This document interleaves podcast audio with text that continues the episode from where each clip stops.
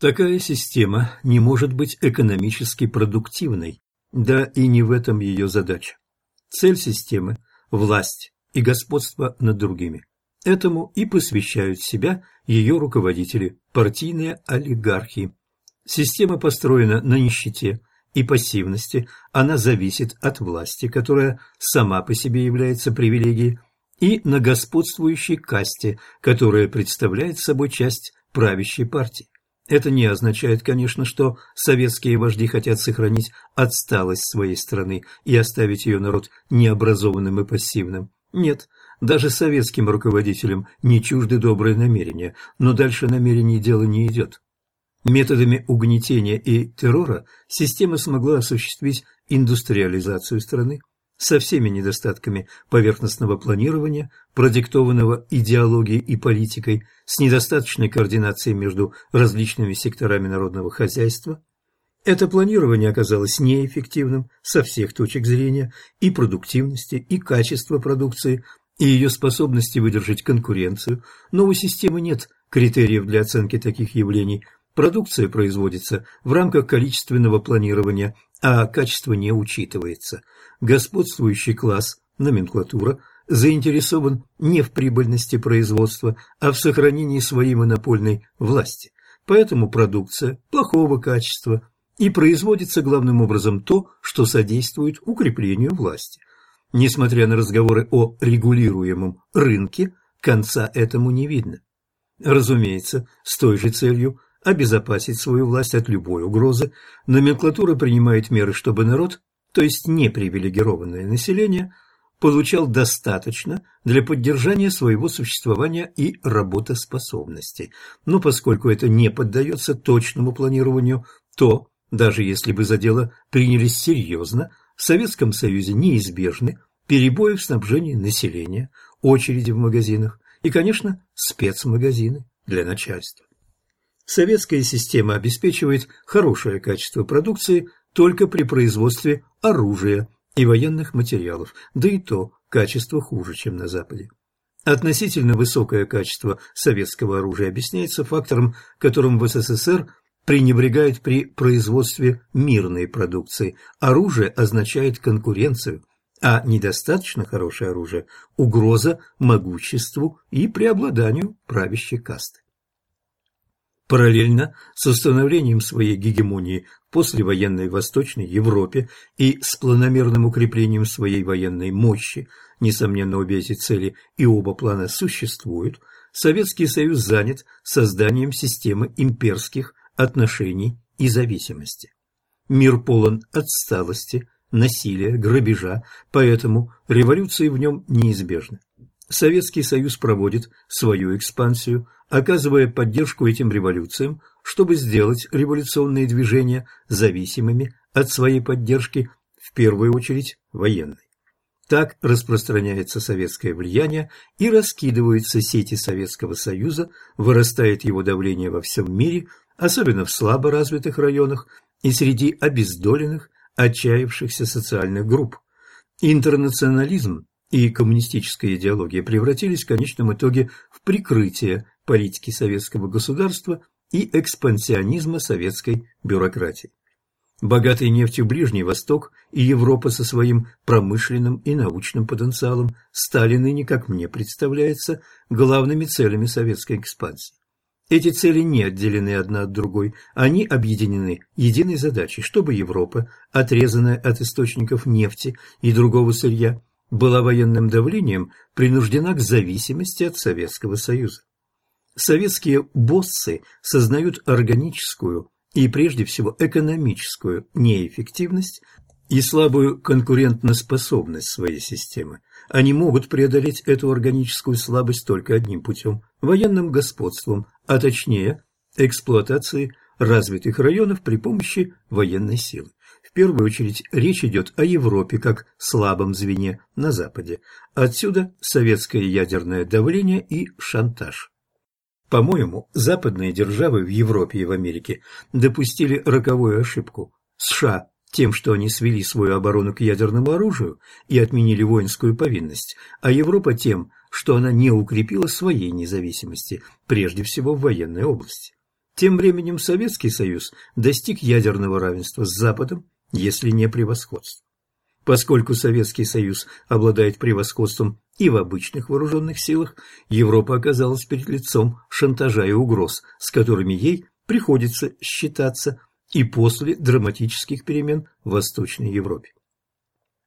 Я хотел бы присоединиться к Васленскому, сказав, советская система не располагает никакими сколько-нибудь значительными или обнадеживающими внутренними способностями к подлинно радикальной реформе этой системы, а отсталость и коррупция неумолимо толкают ее к экспансии.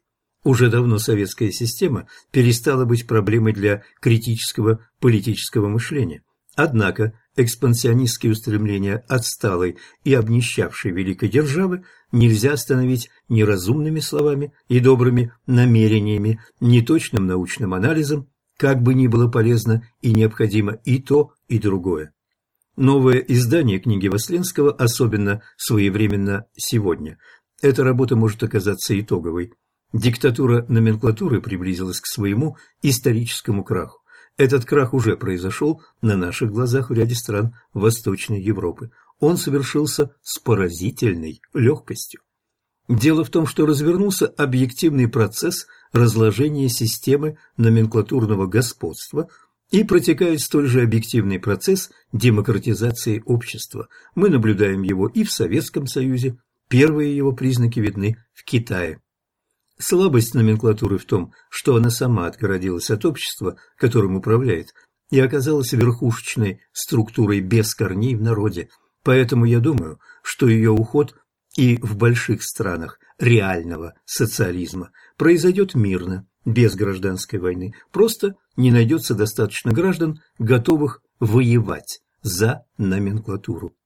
Милован Джилас От редактора Тезис Милована Джилеса о том, что диктатура приблизилась к своему историческому краху, подтвердился в большинстве стран Восточной Европы, только не в России. Разогнав в ходе государственного переворота 1993 года представительные органы власти Советы, группировка Ельцина установила новую диктатуру номенклатуры эта диктатура оформлена авторитарной конституцией. В результате Россия съехала на обочину современной цивилизации – к 2003 году Польша, Венгрия, Чехия, построившие демократические государства по европейским образцам, превзошли дореформенный уровень валового продукта. Уровень России только 60% от уровня 1990 года, да и то в отличие от восточноевропейских стран за счет растранжиривания природных ресурсов.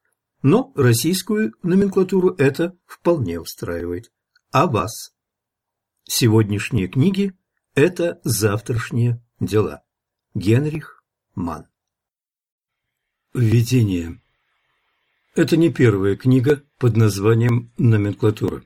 В 1805 году в Англии вышла небольшая книжечка «Nomenclature» or Nouns and Verbs in English and Latin, selected for the use of the lowest forms.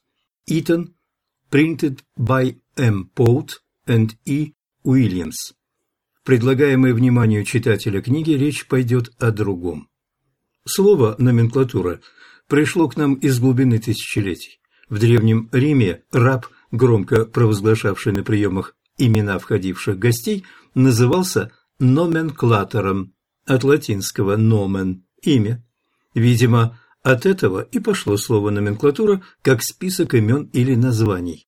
Что означает сегодня в русском языке латинское слово «номенклатура»? Посмотрим, что сообщает на эту тему новейшее третье издание Большой советской энциклопедии, том 18, страница 95-98.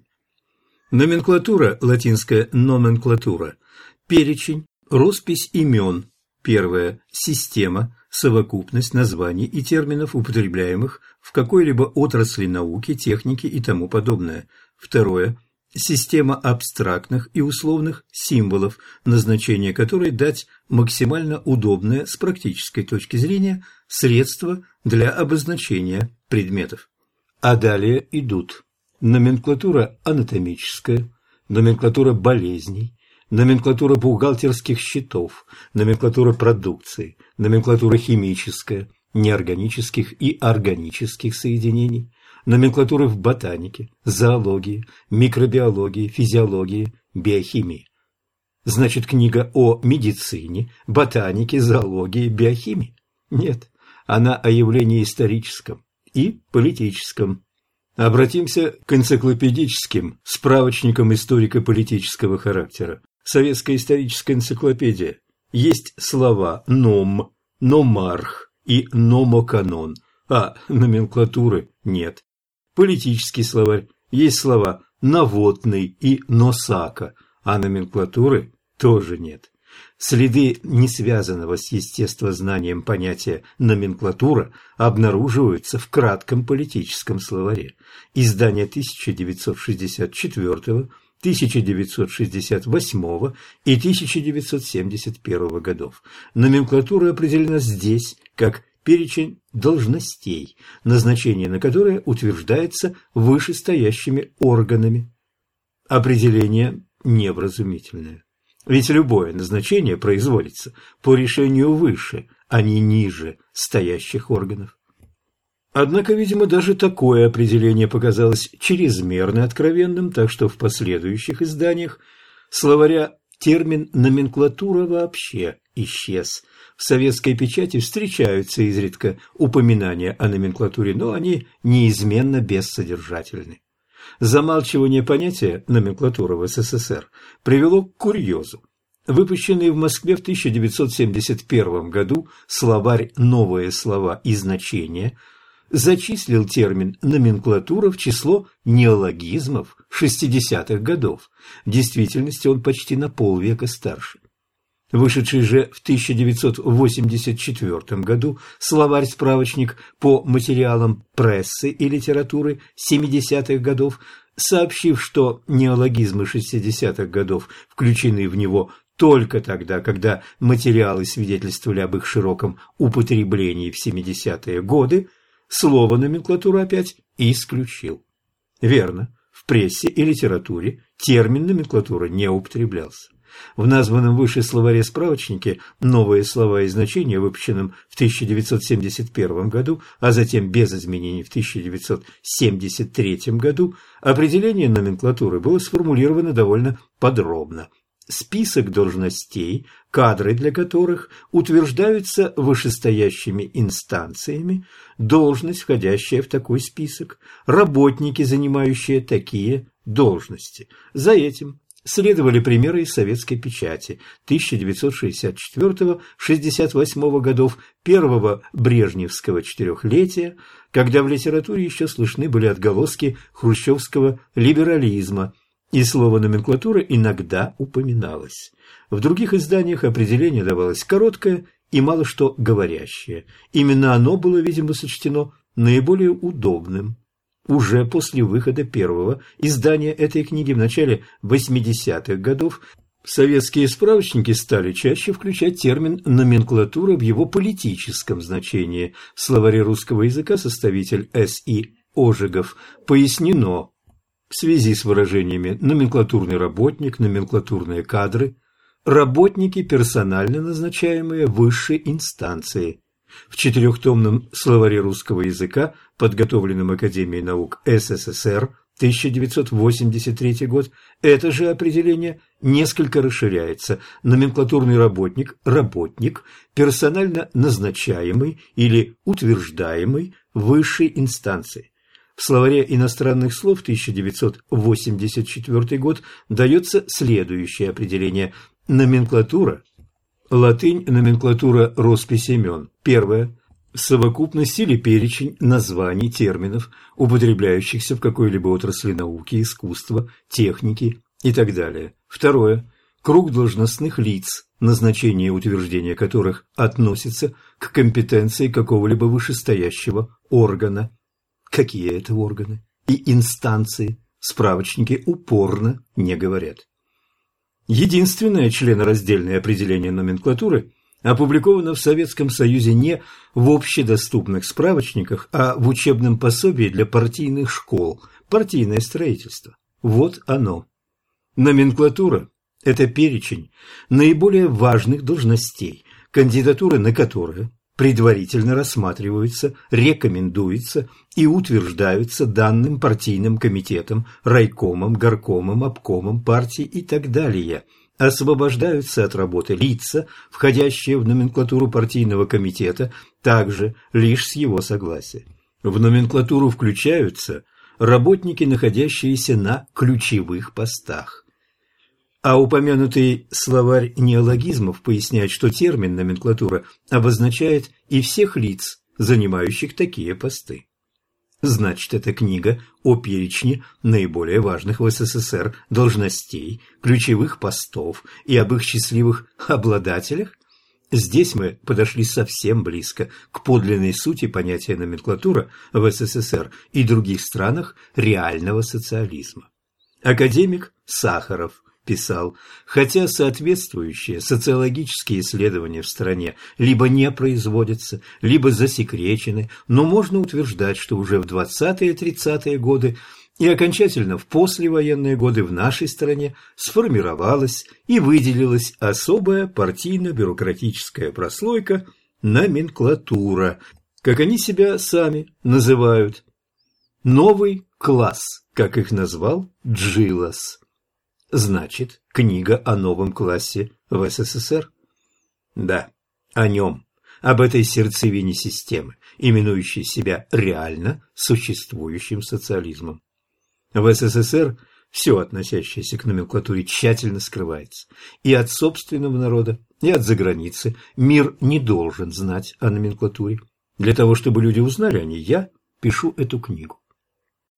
Глава первая. Советское общество тоже антагонистическое. Деление общества на классы в истории должно стоять перед нами ясно всегда, как основной факт. Владимир Ильич Ленин. Полное собрание сочинений. Том 39, страница 70.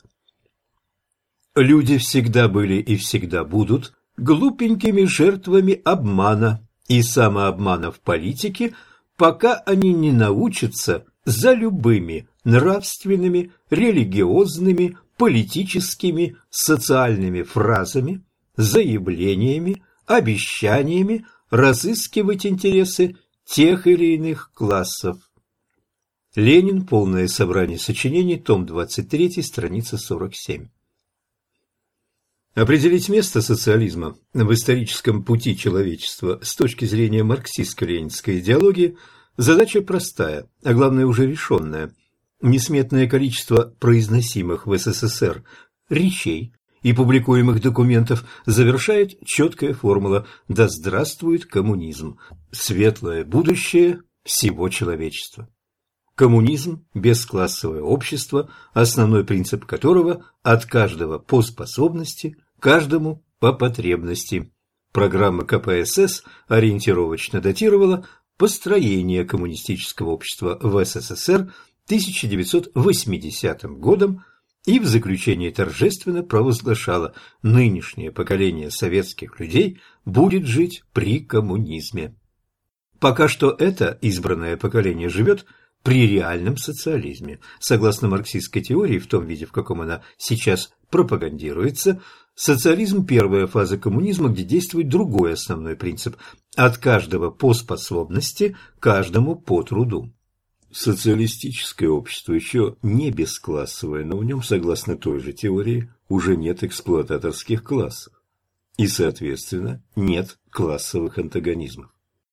Таким образом, реальный социализм – это тоже, хотя и несколько менее светлое, чем коммунизм, но зато более близкое будущее для тех стран, где он еще не построен. Реальный социализм – разумный термин. Система, реально сложившаяся в СССР, отличается от системы в других развитых странах. Она является результатом социалистического выбора и должна иметь название. Так как во всех странах социалистического выбора система не отличается от существующей в Советском Союзе, ясно, что реальный, а не книжно-умозрительный социализм именно таков, как в СССР. Следовательно, народы всех стран имеют заманчивую возможность, посмотрев на СССР, заглянуть в будущее, которое их ожидает в случае социалистического выбора. Иностранец может сегодня, погрузившись в самолет, словно в уэлсовскую машину времени, выйти в московском аэропорту Шереметьево и созерцать грядущее своей страны. Что он увидит? Первое. Классы и классовый антагонизм. Развитое человеческое общество делится на классы. Деление общества на классы было открыто задолго до Маркса. Более того, вопреки распространенному мнению, не Марксу принадлежит и открытие классовой борьбы. Прочитаем, что пишет об этом сам Маркс.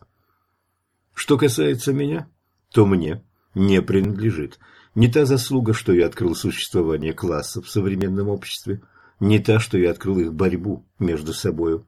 Буржуазные историки задолго до меня изложили историческое развитие этой борьбы классов, а буржуазные экономисты – экономическую анатомию классов.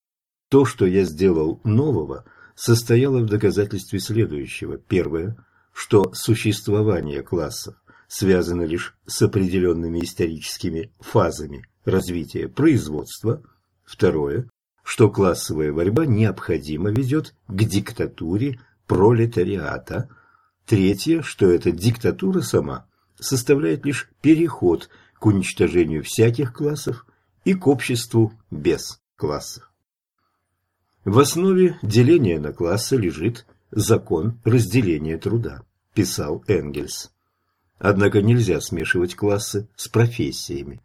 Нет класса счетоводов и класса бухгалтеров, класса судомоек и класса водителей такси, класс непрофессиональная группа и не профсоюз, а крупный слой общества, вбирающий в себя много профессий.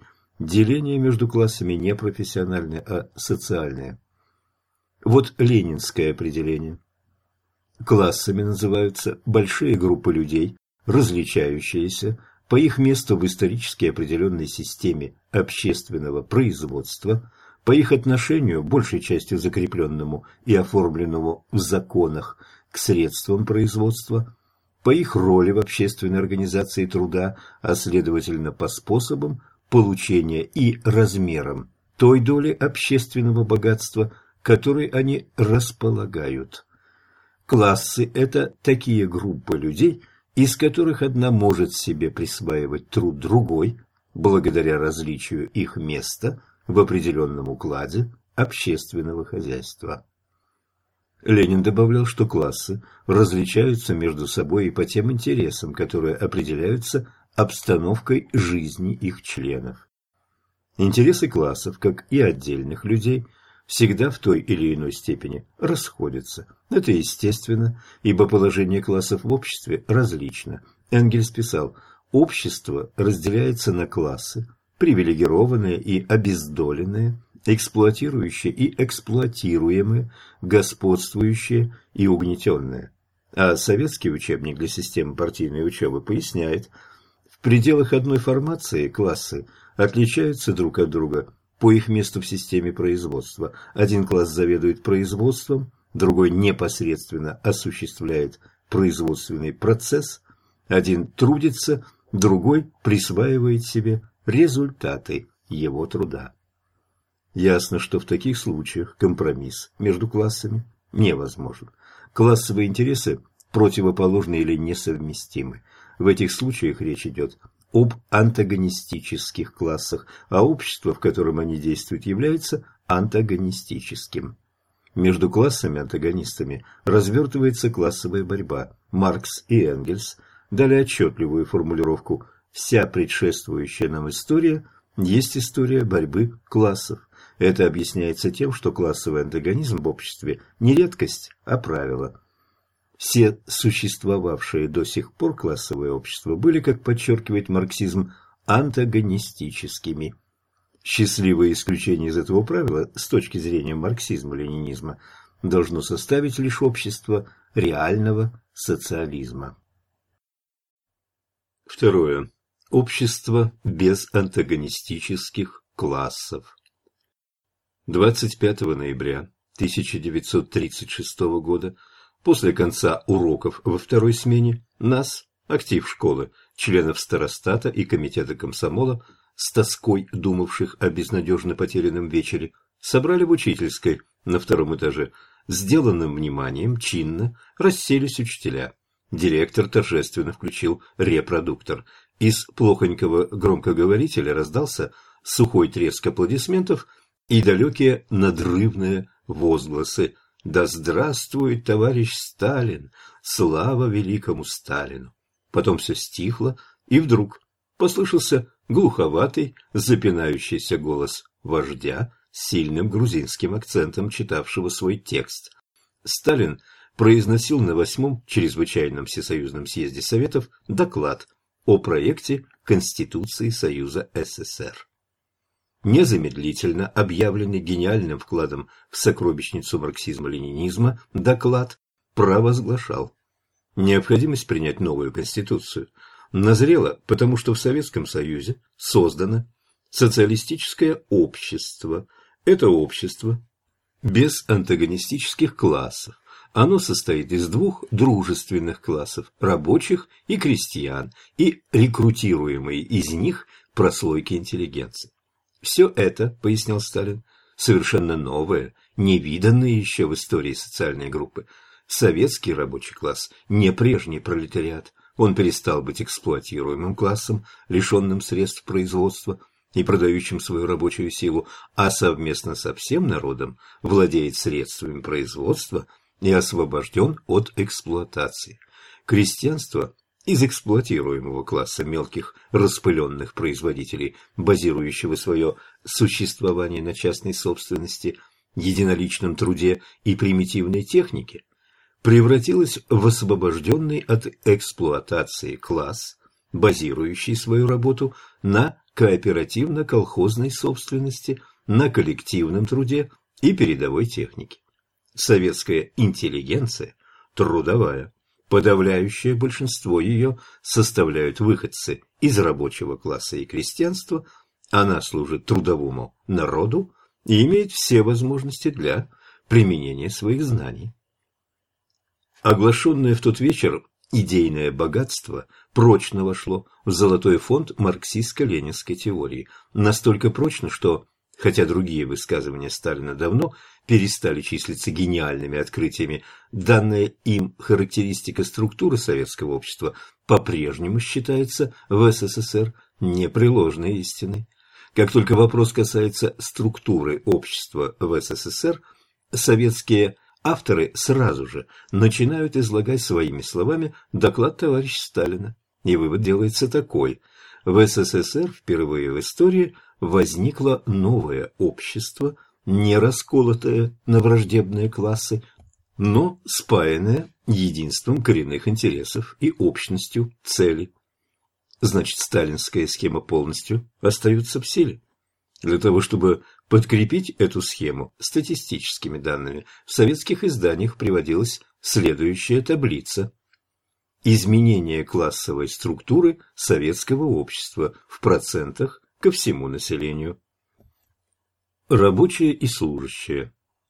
По годам 1913 – 17, 1924 – 14,8, 1928 – 17,6, 1939 – 52, 1959 – 68 и 3, 1970 – 79,5, 1987 88. В том числе рабочие, по годам. 14,6, 10,4, 12,4, 33,7, 52, 57,4, 61,8. Колхозное крестьянство и кооперированные кустари. Примечание «кооперированные кустари» то есть члены артелей промкооперации вместе с неработающими членами семьи составляли 1924 год полпроцента, 1928 год 1,2%, 1939 год 2,3% населения. С 1959 года включаются в число рабочих и служащих в связи с передачей артелей промкооперации в систему государственных предприятий. 1913 пропуск, далее 1,3, 2,9, 47,2, 31,4, 20,5, 12. Крестьяне-единоличники и некооперированные кустари. 66,7, 75,4, 74,9 в 1939 году 2,6, далее 0,3 в 70 и 87 году по нулям. Буржуазия, помещики, торговцы и кулаки. 13 год 16,3, 24 год 8,5, 28 год 4,6, далее пропуски. Что ж, беспристрастная советская статистика подтверждает слова товарища Сталина. Ведь правда, были когда-то в России помещики, капиталисты, были кулаки, ничего этого уже давно нет. Даже кустарей фактически не осталось. Если бы мы пошли по улице, спрашивая людей одного с другим, кто они, оказалось бы, что каждый или рабочий, или колхозник, или, наконец, служащий, интеллигент. Третье. Общенародное социалистическое государство трудящихся. Но возникает один вопрос. Зачем при такой классовой гармонии в Советском Союзе существует государство и какова его сущность? Сталин не обошел вниманием и этого вопроса. Социалистическое государство, сообщил он, имеет хозяйственно-организаторскую и культурно-воспитательную функцию, а также охраняет социалистическую собственность и осуществляет военную защиту страны от капиталистического окружения. Что же касается сущности этого государства, то Брежнев подтвердил выдвинутый Хрущевым тезис «государство диктатуры пролетариата», выполнив свою великую историческую миссию – постепенно переросло в общенародное социалистическое государство трудящихся. При Горбачеве каких-либо официальных опровержений этих тезисов не последовало. Значит, из основанного на классовом господстве пролетариата советское государство превратилось в общенародное. Все это, может быть, звучало бы неплохо, если бы не Ленин, который вот в каких выражениях реагировал на подобные взгляды. Народное государство, etc., есть такая же бессмыслица и такое же отступление от социализма, как и свободное народное государство. Совершенно неверны рассуждения о государстве. Государство должно быть превращено из основанного на классовом господстве государства в народное государство. Отыскав слова Энгельса, заявлявшего, что говорить о свободном народном государстве есть чистая бессмыслица, Ленин писал «Энгельс, несомненно, от своего и Маркса имени предлагает вождю немецкой рабочей партии выкинуть из программы слово «государство» и заменить его словом «община». Какой бы вой об анархизме подняли главари нынешнего, подделанного под удобство оппортунистов марксизма, если бы им предложили такое исправление программы? Что делать? Если бы Ленин ограничился этим высказыванием, можно было бы привычно объявить его цитатой, вырванной из контекста. Благо, каждая цитата остается вне контекста именно потому, что она цитата. Однако здесь этот испытанный способ не действует. Ленин упорно излагал свою точку зрения по вопросу о сущности государства.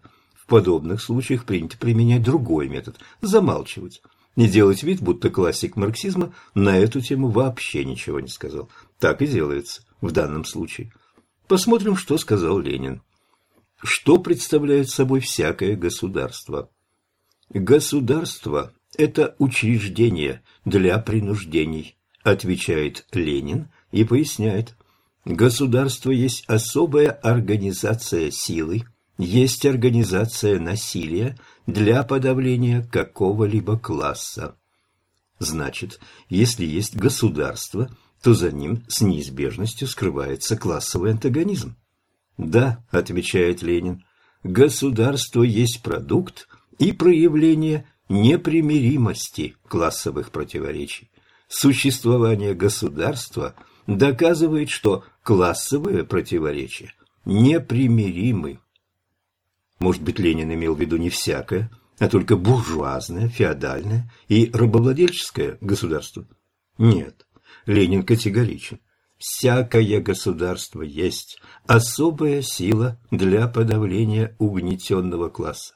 Поэтому всякое государство не свободно и не народно. Следовательно, факт существования государства в СССР служит по Ленину бесспорным доказательством того, что советское общество антагонистическое, а советское государство не свободно и не народно. Так обстоит дело с общенародным социалистическим государством трудящихся. Не лучше и с хозяйственно-организаторской, культурно-воспитательной и прочими функциями этого государства. Не признает их Ленин. Трудящимся нужно государство лишь для подавления сопротивления эксплуататора. Ну, хорошо, социалистическое государство не общенародное, а классовое, и его функция подавления. Но, может быть, это по аналогии с диктатурой пролетариата, подавление огромным большинством трудящихся ничтожного меньшинства паразитов – в самом социалистическом обществе отсутствует, как известно, социальная основа паразитизма, но живучие еще пережитки капитализма в сознании людей, так что есть пока мошенники, воры, бандиты. Может быть, их подавление является главной функцией государства, развитого социалистического общества? Нет, не нужны для этого танковые, и парашютные дивизии внутренних войск, армия вооруженных сил, аппарат КГБ и прочее. Тоскующие на уроках школьники хлопают неосторожно садящихся на парту мух просто натянутой резинкой, а они просят привезти паровой молот. Другое дело, если бы муха захотела подавить людей. Тогда и действительно понадобилась бы гигантская машина, которая в тысячу раз усилила бы нажатие ее лапки – Огромная машина советского государства наводит на мысль, что дело идет о подавлении огромного большинства незначительным меньшинством. А что пишет Ленин? Именно это. Эксплуататоры, естественное дело, не в состоянии подавить народа без сложнейшей машины для выполнения такой задачи. Но народ подавить эксплуататоров может – и при очень простой машине, почти что без машины, без особого аппарата, простой организации вооруженных масс. Значит, и мысль о подавлении меньшинства паразитов как главной функции мощного социалистического государства не находит поддержки у Ленина. Но в СССР пропаганда без конца повторяет, что родное советское государство нужно трудовому народу. Зачем? Снова Ленин. Пролетариату нужно государство. Это повторяют все оппортунисты, социал-шовинисты и каутскианцы, уверяя, что таково учение Маркса, и забывая добавить, что по Марксу пролетариату нужно лишь отмирающее государство, то есть устроенное так, чтобы оно немедленно начало отмирать и не могло не отмирать. Но уж советское государство так не устроено. К числу неизменных впечатлений, которые выносят граждане СССР из поездок в капиталистические страны, относится смехотворная для советского человека слабость тамошних государств. В самом деле там все частное – земля, заводы, фирмы, банки, дома, магазины, газеты. Все. Тут в СССР все это и многое другое государственное. Там в море частного качается утлый челн государства, разными ухищрениями старающегося собрать с подданных налоги на свое содержание, независящего от своих граждан, которые нахально выбирают, какая партия будет формировать правительство.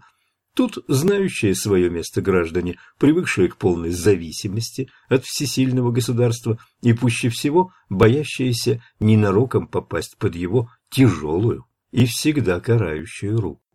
Там, несмотря на слабость государства, а точнее благодаря ей, нескончаемые интеллигентские разговоры о нестерпимости гнета государственной бюрократии. Тут выразительно велено всемерно укреплять родное советское государство. Укреплять? А вот Ленин пишет, пока есть государство, нет свободы. Когда будет свобода, не будет государства. Да когда же писал все это Ленин? Может быть, студенческие годы, в XIX веке в захолустной Казани, когда он еще не начал серьезно задумываться над государством и его сущностью. Нет, и такого утешения Ленин не дает. Все это из книги «Государство и революция», написанной в августе и сентябре 1917 года, когда Ленин, глава партии большевиков, готовился к захвату государственной власти. Опубликовал же он эту работу после Октябрьской революции. Одним словом, лазеек не остается. Нужно безоговорочно признать одно из двух. Если справедливо пропагандируемая ныне в СССР сталинская схема структуры советского общества, то неверна марксистско-ленинская теория государства. Если же эта теория верна, то советское государство тоже машина, причем гигантская, для подавления господствующим классом других классов, и тогда все рассуждения о неантагонистическом характере социалистического общества попросту обман. Четвертое. Прокрустово ложе схемы. В пользу сталинской схемы социальной структуры СССР свидетельствует только одно – то, что каждого советского гражданина действительно можно отнести к одной из трех категорий – рабочие, колхозники, служащие, что воспринимается как синоним интеллигенции. Достаточно ли это доказательство правильности тезиса об именно такой трехчленной структуре общества в Советском Союзе? Допустим, было бы объявлено, что это общество состоит из четырех неантагонистических классов – блондинов, брюнетов, шатенов и рыжих, и двух рекрутируемых из них прослоек – седых и лысых. Тогда тоже без труда можно было бы отнести каждого гражданина к одной из названных категорий. Статистические таблицы тоже были бы безупречны, и тоже можно было бы проводить на их основе глубокомысленные социологические исследования. Но ведь все это не доказывает, что именно таково социальное членение общества. Конечно, не доказывает. Поспешит нас одернуть догадливый преподаватель курса научного коммунизма. Не доказывает, потому что пример фальшивый надо брать за основу деления общества социальные группы по их месту и роли в процессе общественного производства, а не по, извините, смехотворному признаку цвета волос. Правильно, сама по себе возможность расписать все население по определенным категориям ровно ничего не доказывает. Следовательно, не доказывает она и правоты сталинского тезиса о структуре советского общества. Существенное значение для определения структуры общества имеет не формальное распределение по графам, а правильное выявление групп, сформировавшихся в процессе общественного производства – и занявших в нем каждое свое особое место. Пятое. Классовая гармония под пирамидами. Правильно ли выявил Сталин эти группы? Проведем эксперимент. Применим принципы сталинской классификации к известным в истории докапиталистическим обществам Разделим, как это делает Сталин, общество на две большие группы, занятых физическим и занятых умственным трудом. Первую группу подразделим на два класса работающих в городе и работающих в деревне, а вторую назовем прослойкой. Как и по цвету волос, можно будет расписать по этим графам всех членов любого общества. В самом деле, каждый занимается физическим или умственным трудом и живет или в городе, или в сельской местности. Как любят выражаться советские философы, третьего не дано. Таким образом, столь доказательный для нас в начале факт, что любой советский гражданин попадает в одну из названных рубрик, будет безотказно повторяться при их применении к каждому обществу.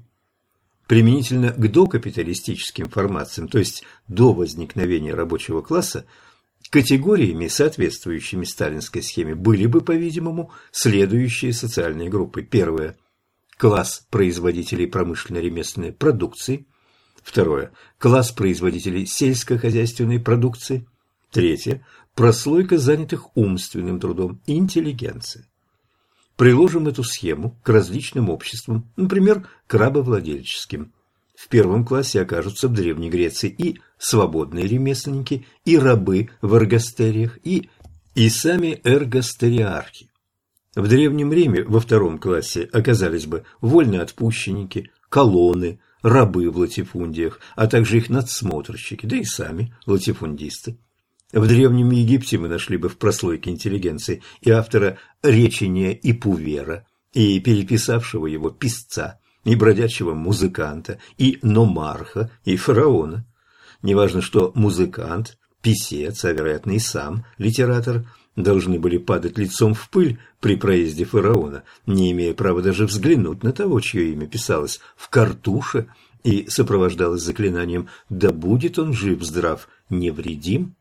Зато между очерченными таким образом социальными группами не было бы никаких классовых антагонизмов, как и между блондинами и шатенами при делении общества по цвету волос. Да и откуда и взяться классовым антагонизмом, если в качестве социальных групп берутся труженики города, труженики деревни и лица, занимающиеся умственным трудом. Ни в одном обществе между этими группами не возникало непримиримых противоречий. Но ведь антагонизмы были, и именно марксизм подчеркивает это со всей силой. С помощью какого же фокуса они исчезают при взгляде на общество сквозь призму сталинской схемы? Что она загораживает? Каждый, окончивший советскую школу, наизусть помнит слова коммунистического манифеста. Вся предшествующая нам история есть история борьбы классов, свободный и раб, патриций и плебей, феодал и крепостной, цеховой мастер и подмастерье, короче, угнетаемый и угнетатель. Остановимся здесь. Угнетаемый и угнетатель. Вот что затушевывает схема Сталина.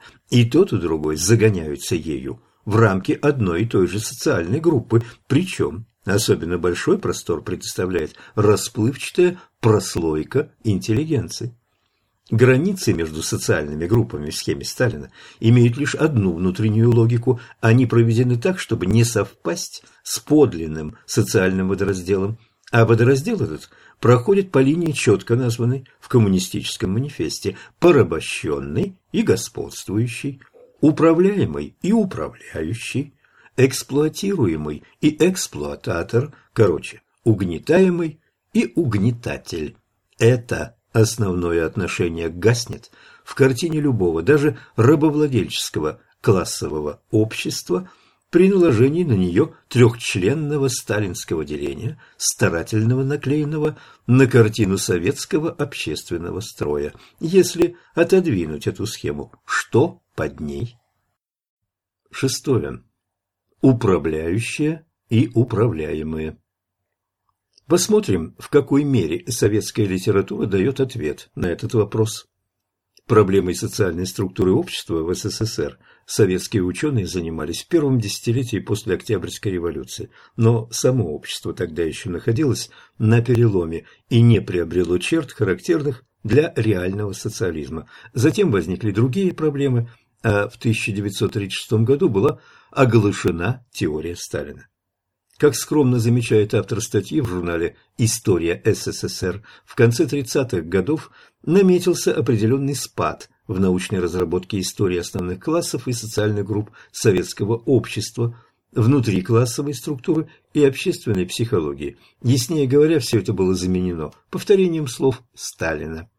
Во второй половине 50-х годов стали появляться по этим вопросам работы, не сводившиеся к простому цитированию доклада о проекте Конституции или к его пересказу, возможно, более близко к тексту.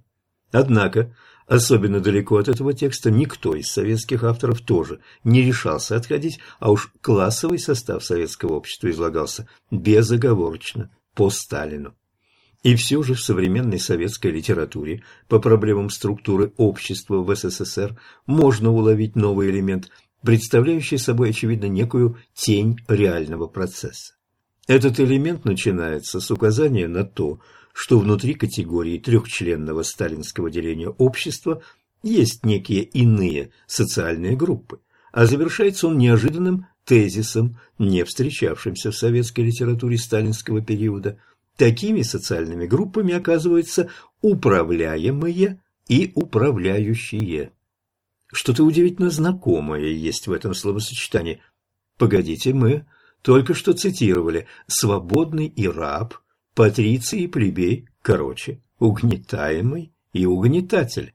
А если бы Маркс и Энгельс написали «управляемый» и «управляющий», смысл ведь остался бы тот же. Что же представляют собой новые управляющие?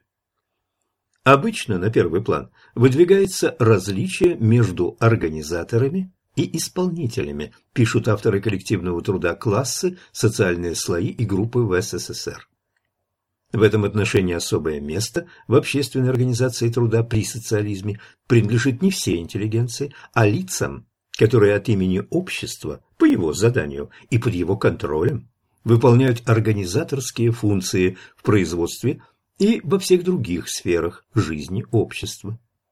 В другой книге этот интересный тезис формулируется с еще большей определенностью. Управление, отмечается в книге, в значительной степени еще остается особым видом профессиональной деятельности интеллигенции, точнее, одного из ее отрядов. Характер и общественная значимость управленческого труда ставят интеллигенцию, профессионально занимающуюся управлением, в несколько особое положение по отношению к тем, кто занят исполнительским трудом. Значит, в прослойке советской интеллигенции есть какой-то один отряд, который профессионально занимается тем, что управляет во всех сферах жизни общества и потому находится в несколько особом положении по отношению к исполнителям, иными словами, управляемым своеобразная ситуация для общества, где все равны и где руководящая сила – рабочий класс. Что же представляет собой в социальном отношении отряд управляющих? Это ведь только животный мир делится на отряды, а для человеческого общества в науке и прежде всего в марксистской принята другая классификация. Общество делится на классы, правящие и угнетенные, и неудержимо возникает вопрос – а не может быть, что отряд управляющих – правящий класс общества, реального социализма? Седьмое. Теория Джилоса. В советской литературе часто цитируются патетические ленинские слова «Мы вправе гордиться, и мы гордимся тем, что на нашу долю выпало счастье начать постройку советского государства – начать этим новую эпоху всемирной истории, эпоху господства нового класса. К этой формулировке Ленин возвращался не раз. Например, диктатура пролетариата есть самая беззаветная и самая беспощадная война нового класса против более могущественного врага, против буржуазии или в одной из последних работ в августе 1921 года. Всякий знает, что Октябрьская революция на деле выдвинула новые силы, новый класс. Новый класс. Так и назвал свою книгу югославский политик, бывший член Союза коммунистов Югославии, ученый и писатель Милован Джилос, постаравшийся теоретически осмыслить вопрос «Кто такие управляющие?». Личный жизненный опыт, незаменимое сокровище, открывал ему для этого уникальные возможности. Джилос не только был ряд лет в числе управляющих, он возглавлял их, будучи членом Политбюро ЦК, святая святых любой коммунистической партии. Я прошел, пишет он, весь путь, открытый для коммуниста, от низшей до самой высокой ступени иерархической лестницы, от местных и национальных до международных органов, и от образования коммунистической партии и подготовки революции до установления так называемого социалистического общества. Сущность разработанной Джилсом теории сводится к следующему. После победы социалистической революции аппарат Компартии превращается в новый правящий класс. Этот класс партийной бюрократии монополизирует власть в государстве. Проведя национализацию, он присваивает себе всю государственную собственность. В результате новоявленный хозяин всех орудий и средств производства, новый класс, становится классом эксплуататоров, попирает все нормы человеческой морали, поддерживает свою диктатуру методами террора и тотального идеологического контроля. Происходит перерождение. Бывшие самоотверженные революционеры, требовавшие самых широких демократических свобод, оказавшись у власти, превращаются в свирепых реакционеров, душителей свободы. Положительным моментом в деятельности нового класса в экономически слабо развитых странах является проводимая им индустриализация и связанное с ней по необходимости известное распространение культуры. Однако его хозяйничание в экономике отличается крайней расточительностью, а культура носит характер политической пропаганды. Когда новый класс сойдет с исторической сцены, а это должно случиться, резюмирует Джилс, люди будут горевать о нем меньше, чем в любом другом классе, существовавшем до него.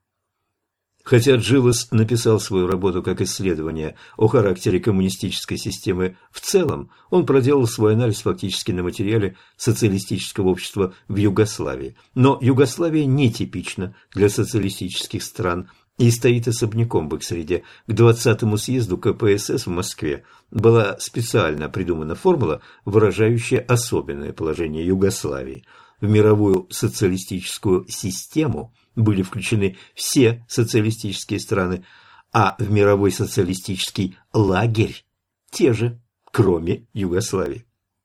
Само привычное для ух советского человека слово «лагерь» фатало тогда повод для ряда мрачноватых шуток, вроде того, что Венгрия – самый веселый барак в этом лагере, а Югославия не в лагере, а потому свободна. По действующим в СССР инструкциям, Югославия во всех практически вопросах рассматривалась как капиталистическая страна. Таким образом, книга Джилса отнюдь не сделала беспредметным объективный анализ классовой структуры социалистического общества на материале других социалистических стран и прежде всего Советского Союза. Напротив, книгу «Новый класс» и последовавшую за ней работу Джилоса «Несовершенное общество» следует рассматривать как призыв серьезно заняться этой проблемой. Но пути подхода к ней ясно намечены Джилосом. Он не только отбросил идиллическую сталинскую схему структуры социалистического общества, но не остановился и на делении этого общества на управляемых и управляющих. Джилос объявил, что в социалистических странах правящая элита – это новый господствующий класс партийной бюрократии. Джилос выдвинул научную теорию, принесшую ему известность во всем мире – и тюремный приговор в Югославии, как будто когда-нибудь удавалось приговорами остановить развитие науки. Восьмое. Классовое господство. Хотя именно Джилес впервые выступил с разработанной теорией, в разных странах уже в 20-х годах стал подниматься вопрос о том, что в СССР возник новый господствующий класс – Начнем с одного из ранних высказываний на эту тему. Вот как характеризует управляющих и управляемых в СССР И. Е. Штейнберг, нарком юстиции в первом правительстве Ленина, после вхождения в него левых эсеров. На одной стороне опьянение властью, наглость и безнаказанность, издевательство над человеком, и мелкая злоба, узкая мстительность и сектантская подозрительность, все более глубокое презрение к низшим, одним словом, господство. На другой стороне задавленность, робость, боязнь наказания, бессильная злоба, тихая ненависть, угодничество, неустанное обманывание старших. Получаются два новых класса, разделенных между собой глубочайшей социальной и психологической пропастью. Любопытная картина. Как видим, здесь отнюдь не два сталинских дружественных класса рабочих и крестьян, а антагонистические классы управляющих и управляемых. Подобные утверждения стали вскоре раздаваться со стороны самых различных политических группировок. В 1936 году долголетний московский корреспондент немецкой газеты «Франкфуртер Allgemeine» Перцген писал, что в СССР произошло новое классообразование, развитие ныне господствующего привилегированного слоя. В те же годы находившийся в эмиграции русский философ Николай Бердяев отмечал, диктатура пролетариата, усилив государственную власть, развивает колоссальную бюрократию, охватывающую, как паутина, всю страну и все себе подчиняющую. Эта новая советская бюрократия более сильная, чем бюрократия царская. Есть новый привилегированный класс, который может жестоко эксплуатировать народные массы. Это и происходит. Югославский коммунист Анте Селига после ряда лет работы в СССР, а затем ссылки, писал свои книги, опубликованные в Париже в 1938 году. В Советском Союзе правит совершенно новый класс – бюрократия коммунистов и специалистов. 1939 году диссидент в лагере троцкистов, итальянец Бруно Рицци, опубликовал во Франции книгу «СССР. Бюрократический коллективизм», первую часть задуманной им трилогии «Бюрократизация мира». Как свидетельствует само название, автор рассматривал развитие в СССР лишь как частный случай якобы всемирного явления прихода к власти бюрократии. Применительно к западному миру идея о революции менеджеров была развита Бернхэмом. Его исследование показало, что руководящая роль управляющих, в противоположность роли владельцев средств производства, ограничивается на Западе сферой экономики и не связана с политической властью. Следовательно, это феномен иного порядка, чем возникновение нового правящего класса в СССР полемизируя с рассуждениями Троцкого и его учеников о том, будто в Советском Союзе государство является пролетарским, Рицци выдвинул ряд интересных тезисов. Он подчеркнул, что не рабочий, а другой правящий класс – бюрократия – поднялся из Октябрьской революции. Сделавшись собственницей всех орудий и средств производства в стране, она стала классом еще более эксплуататорским, чем буржуазия. Однако Рицци весьма туманно обрисовал границы класса бюрократии. В одном случае он писал, что новый правящий класс состоит из функционеров и техников, в другом случае включает в этот класс также полицейских, офицеров, журналистов, писателей, профсоюзных боссов, наконец, всю коммунистическую партию в целом. 1943-1944 годах английский писатель Джордж Оруэлл в получившем широкую известность на Западе рассказе «Скотский хутор» в обобщенном виде обрисовал, так как он его понимал, процесс создания общества реального социализма не как розовую утопию, а как историю формирования нового господствующего класса. Аллегория Оруэлла повествует о том, как на одном хуторе животные устроили революцию против господства людей, кстати, в рассказе отнюдь не идеализированного, и сами стали хозяйничать. Но республика освободившихся было животных быстро оказалась под властью свиней и их свирепых охранников, сторожевых псов. Уделом остальных животных хутора стал беспросветный труд по выполнению составляющихся свиньями планов, сдабриваемый свинской демагогией, что где животные отныне работают не на людей, а на самих себя. Под шумок этих разговоров свиньи стали владельцами хутора, причем, как завистью, констатировали люди, низшие животные на скотском хуторе работали больше, а еды получали меньше, чем какие-либо еще животные в графстве.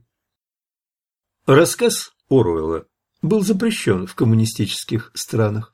Тот же строгий запрет был наложен там на его роман 1984, рисующий жизнь и судьбу людей в Англии в случае установления в ней строя реального социализма. Изображаемое им общество делится на три слоя. Внутренняя партия, то есть партийно-полицейский аппарат, превратившийся в господствующий класс, внешняя партия, подчиненная этому классу интеллигенция, пролетариат – низший класс общества. Отнюдь не менее остро, чем буржуазные авторы, говорили о наличии классовых антагонизмов в Советском Союзе сторонники мировой пролетарской революции. Троцкий указывал на процесс обюрокрачивания партийного аппарата в СССР и на то, что в результате вместо диктатуры пролетариата создалась диктатура над пролетариатом. После того, как убийца из НКВД Рамон Меркадер ликвидировал Троцкого, приверженцы последнего, в частности Эрнест Мандель, продолжали писать о развитии бюрократии в Советском Союзе. По мнению троцкистов, еще в 20-е годы бюрократия политически экспроприировала рабочий класс и сделалась привилегированным общественным слоем. Теперь необходима антибюрократическая революция в интересах рабочего класса, чтобы действительно построить социализм. Таким образом, мысль о наличии в СССР нового классового господства, причем отнюдь не господства рабочего класса, стала высказываться на Западе задолго до появления книги Джилоса. Подведем итог. Мы без всякого предубеждения начали со сталинской концепции советского общества как не антагонистического, состоящего из двух дружественных классов и прослойки интеллигенции. Впервые мы усомнились в ее правоте, потому что в Советском Союзе существует мощное государство. По теории же Ленина всякое государство есть машина для поддержания господства одного класса над другими, а существование государства доказывает, что в обществе наличествуют непримиримые классовые противоречия. Поэтому-то мы и стали анализировать сталинскую схему, затем искать в литературе отражение ощущенной нами реальности. Оказалось, что даже по мнению официальных советских изданий, в советском обществе есть группа профессиональных управляющих, осуществляющая управление, иными словами, власть во всех сферах общественной жизни. Это правящая социальная группа. Она находится в составе так называемой прослойки интеллигенции. Следовательно, ее особое положение никак не может быть отождествлено с официально провозглашаемой руководящей ролью рабочего класса при социализме. Таким образом, различные аргументы подводят к заключению, что управляющие в обществе реального социализма – класс. Чтобы сделать окончательный вывод, необходимо применить имеющийся у нас критерий определения класса. Подходит ли социальная группа управляющих в СССР под это определение? В полном соответствии с ленинским определением класса это большая группа людей, отличающаяся от других групп по своему господствующему месту в исторически определенной системе общественного производства, тем самым по отношению к средствам производства – по своей организующей роли в общественной организации труда, следовательно, по способу получения и размерам той непомерной доли общественного богатства, которое она располагает. Значит, группа управляющих целиком подходит под ленинское определение класса, причем класса господствующего. Вот мы и пришли к выводу. Управляющие это господствующий класс советского общества. В обществе реального социализма есть господствующий класс и есть угнетаемые им классы. Вот что увидит путешественник из-за рубежа, приехавший в СССР посмотреть на историческое будущее. Такова правда о советском обществе. Это горькая правда. Десятилетиями длившаяся самоотверженная борьба революционеров-марксистов – революция, длительная и суровая гражданская война, истребление целых классов прежнего общества, бесконечные усилия и несчетные жертвы – все это во имя построения справедливого общества без классов и классовых антагонизмов привели в итоге лишь к созданию нового классового антагонистического общества. Господствующий класс помещиков сменился в России новым господствующим классом. Социалистическое общество не составило исключения в истории человечества, как и все предшествовавшие классовые общества, общество реального социализма тоже антагонистическое. В Советском Союзе, как и в любой другой коммунистической стране, много тайн – государственных, партийных, военных, экономических, всяких. Но есть одна главная тайна, существованием которой объясняется – это вездесущая секретность. Главная тайна – это антагонистическая структура советского общества. Все остальные секреты – лишь частички этой тайны, по лабиринту которой мы теперь пойдем. Глава вторая. Рождение господствующего класса. Сквозь грозы сияло нам солнце свободы, и Ленин великий нам путь озарил. Нас вырастил Сталин на верность народу, на труд и на подвиги нас вдохновил. Гимн Советского Союза в редакции до 1977 года. Каждый, изучавший в советском вузе историю, знает, каким томительно тягучим процессом изображается в ней возникновение классов. В курсе истории первобытного общества, скучноватом пересказе книги Энгельса «Происхождение семьи, частной собственности и государства» с добавлением примеров из археологии и этнографии, речь без конца идет о разложении родового строя. Разложение это начинается с возникновения патриархата и продолжается затем тысячелетиями. На экзамене ничего не учивший студент в ответ на любые вопросы привычно заводит речь о разложении родового строя, и ошибки не бывает. Классообразование рассматривается как нечто очень далекое от современности, и даже относительно недавнее возникновение пролетариата в России оттягивается вглубь прошлого рассуждениями об издавна складывавшемся предпролетариате. Мы пришли на исторический факультет университета 1 сентября 1939 года, в день начала Второй мировой войны. Ложившаяся в тот день на судьбу нашего поколения зловещая тень казалась светлой по сравнению с только что пережитым браком ежовщины. Нудные лекции о классообразовании не перекликались в нашем сознании с рыскавшими еще недавно по городу черными машинами НКВД, с ночными обысками, с безысходным горем наших одноклассников, оказавшихся обездоленными сиротами, детьми врагов народа. Мы еще не понимали, что на наших глазах развернулся кровавый заключительный акт подлинного, а не книжного процесса, рождения господствующего класса. Первое. Практическая цель. Любая книга по истории КПСС начинается с рассказа о создании первой марксистской группы в России – «Освобождение труда». Возникшая более ста лет назад, эта группа впервые перевела на русский язык ряд работ Маркса и выступила за развитие России по указанному Марксом пути. В группу входило всего несколько человек, но каждое имя запечатлелось в истории русского рабочего движения. Плеханов, Аксельрод, Засулич, Игнатов, Дейч. Случай захотел, чтобы я, школьником, познакомился с почти 80-летним Дейчем и часто бывал у него. Мой умерший еще до революции дед, инженер путей сообщения в Восточной Сибири, в 80-х годах прошлого века помогал там ссыльному, с трудом и не без риска для себя, устраивал его на работу – и Дейч сохранил теплую привязанность к нашей семье. В результате я мог возбуждать страшную зависть своих одноклассников тем, что у меня оказался общий знакомый с Фридрихом Энгельсом. Милый Лев Григорьевич, переписывавшийся с разными странами, не только регулярно снабжал меня почтовыми марками. Крошечная двухкомнатная квартирка в доме ветеранов революции на Шаболовке – в конце 30-х годов по указанию Сталина Дом ветеранов революции был ликвидирован.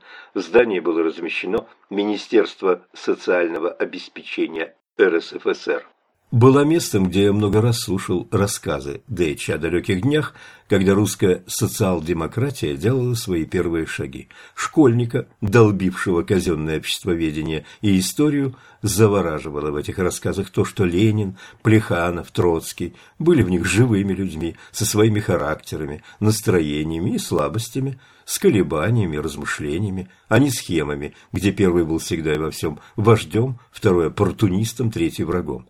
Так через толщу полувека веяла на меня атмосфера первых лет марксистского революционного движения в России.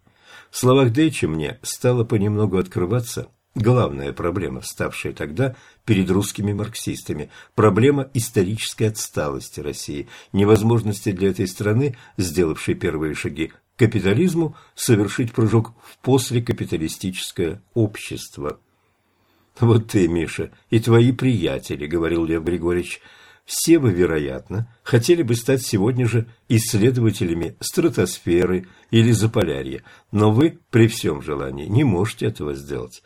Вы дети, вы не в состоянии по собственной воле стать взрослыми, выскочить из своего возраста. Так же и я не могу выскочить из моего возраста и стать таким, как ты, школьником, хоть уж как хотелось бы. Не мы определяем степень нашего возрастного развития, оно определяет нас. Это верно не только для каждого из людей в отдельности, но и для всех них вместе, для всего человеческого общества. Могла ли тогда Россия или любая другая страна, находившаяся на ранней стадии развития, по собственной воле вдруг одним скачком оказаться впереди более развитых стран? Теория Маркса говорила, что это невозможно – о том же свидетельствовали и исторический опыт, и жизненный опыт каждого из нас, и, наконец, простая логика. Вот в чем была ставшая перед нами, марксистами, проблема. Рассказывают вам об этом в школе? Нет, в школе об этом не рассказывали. В школе, коротко, упоминали, что оппортунисты всех мастей, помогая буржуям, клеветали, будто Россия не созрела для пролетарской революции, но верный марксист Ленин разгромил оппортунистов – что среди последних оказался и Маркс, нам в голову не приходило. Между тем, для русского марксиста, такого, который действительно убежден в правильности теории Маркса, а не просто старается использовать его тезис в своих интересах, проблема была и нелегкая. Ситуация в России в те годы имела немало так хорошо знакомых нам черт, огромное государство с мощным аппаратом полиции, с установившимися традициями самодержавия и забитым народом. Как могли революционеры перевернуть такую махину? Где было найти точку опоры? Земля и воля рассчитывала на крестьянство, самый многочисленный класс тогдашней России. Эти надежды не оправдались. Народовольцы делали ставку на индивидуальный террор, но результатом было устранение отдельных лиц, а не системы. Было известно, что в далекой индустриальной Англии Маркс и Энгельс указали на рабочий класс как на силу революции, но они имели в виду промышленно развитые страны, а в России рабочих было еще мало, да и те, выходцы из крестьян, кадрового пролетариата не было. Что оставалось русским марксистам? Пропагандировать идеи Маркса и Энгельса, просвещать рабочих, постепенно готовиться к отдаленным боям будущего, а пока страстно ожидать предсказанную Марксом и Энгельсом, но почему-то задерживавшуюся пролетарскую революцию в развитых странах Западной Европы. Конечно, нелегко было смириться с мыслью, что придется ожидать развертывания естественно-исторического процесса. В масштабе истории он, может быть, протекает быстро, но отдельному человеку не прожить так долго, не увидеть петербургской коммуны и бесклассового общества в России. Однако невозможно поторопить открытые Марксом законы истории. Маркс как бы специально предупреждал нетерпеливых, ни одна общественная формация не погибает раньше, чем разовьются все производительные силы, для которых она дает достаточно простора, и новые, более высокие производственные отношения никогда не появляются раньше, чем созреют материальные условия их существования в недрах самого старого общества. Нельзя просто устроить революцию. Не заговор, не переворот, а именно социальную революцию. И здесь не поможет никакая партия и даже никакой класс. В своей известной работе «Принципы коммунизма» Энгельс подчеркивал – Коммунисты очень хорошо знают, что всякие заговоры не только бесполезны, но даже вредны. Они очень хорошо знают, что революции нельзя делать предумышленно и по произволу, и что революции всегда и везде являлись необходимым следствием обстоятельств, которые совершенно не зависели от воли и руководства отдельных партий и целых классов. Не Россия или ее восточноевропейские соседи придут первыми к пролетарской революции. Энгельс в той же работе отмечал, что в России, Польше и Венгрии еще господствует крепостничество, как в средние века. Пролетарская революция произойдет, как писал Энгельс, в цивилизованных странах, то есть в Англии, США, Франции и Германии. Она даже протекать будет быстрее или медленнее в строгой зависимости от уровня развития каждой из этих стран, в зависимости от того, в какой из этих стран более развита промышленность, больше накоплено богатств и имеется более значительное количество производительных сил.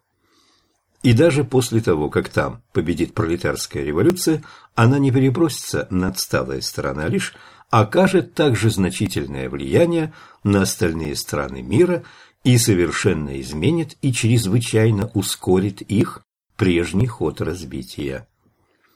Созданная молодыми Марксом и Энгельсом и психологически приноровленная к запросам радикальной части революционной западноевропейской молодежи кануна 1848 года идея антикапиталистической пролетарской революции в промышленно высокоразвитых странах сулила скорую победу только на Западе. Разочаровавшимся в крестьянстве и во всемогуществе индивидуального террора революционерам России – она открывала лишь перспективу, хотя и неумолимо закономерного, но длительного процесса роста производительных сил капитализма и их постепенно нарастающего конфликта с производственными отношениями. В этой ситуации в кругах русских революционеров и выделился волевой, рано лысеющий молодой человек из Симбирска Владимир Ульянов. Начинал он как один из многих молодых обожателей Плеханова, но уже скоро стало заметно, что его интересует не столько марксистская теория, сколько политическая практика. Не то чтобы Ульянов отрицал истинность или важность марксистского учения, напротив, именно он с небывалым остервенением и полемической запальчивостью принялся отстаивать чистоту марксизма, как будто его оппоненты примкнули, многим рискуя к марксизму, только для того, чтобы это учение исказить, фальсифицировать и вообще подорвать. Бросалось в глаза, что в таких теоретических спорах молодой Ульянов всегда видел не путь отыскания истины, а метод борьбы с политическим противником. Скупой на слова о себе, Ленин в 1923 году, чувствуя приближение конца и окидывая взором пройденный путь, коротко напишет «Для меня всегда была важна практическая цель». Эти простые, но замечательно точные слова дают ключ к пониманию роли Ленина и ленинизма. Главной практической целью жизни Ленина стало отныне добиться революции в России, независимо от того, созрели или нет там материальные условия для новых производственных отношений. Молодого человека не смущало то, что было камнем преткновения для других русских марксистов того времени. Пусть Россия отстала, считал он, пусть ее пролетариат слаб, пусть российский капитализм еще далеко не развернул всех своих производительных сил, не в этом дело. Главное – совершить революцию. И хотя, конечно, марксистскую догму надо безоговорочно признавать, на практике неважно, что там теоретизировал на этот счет Маркс.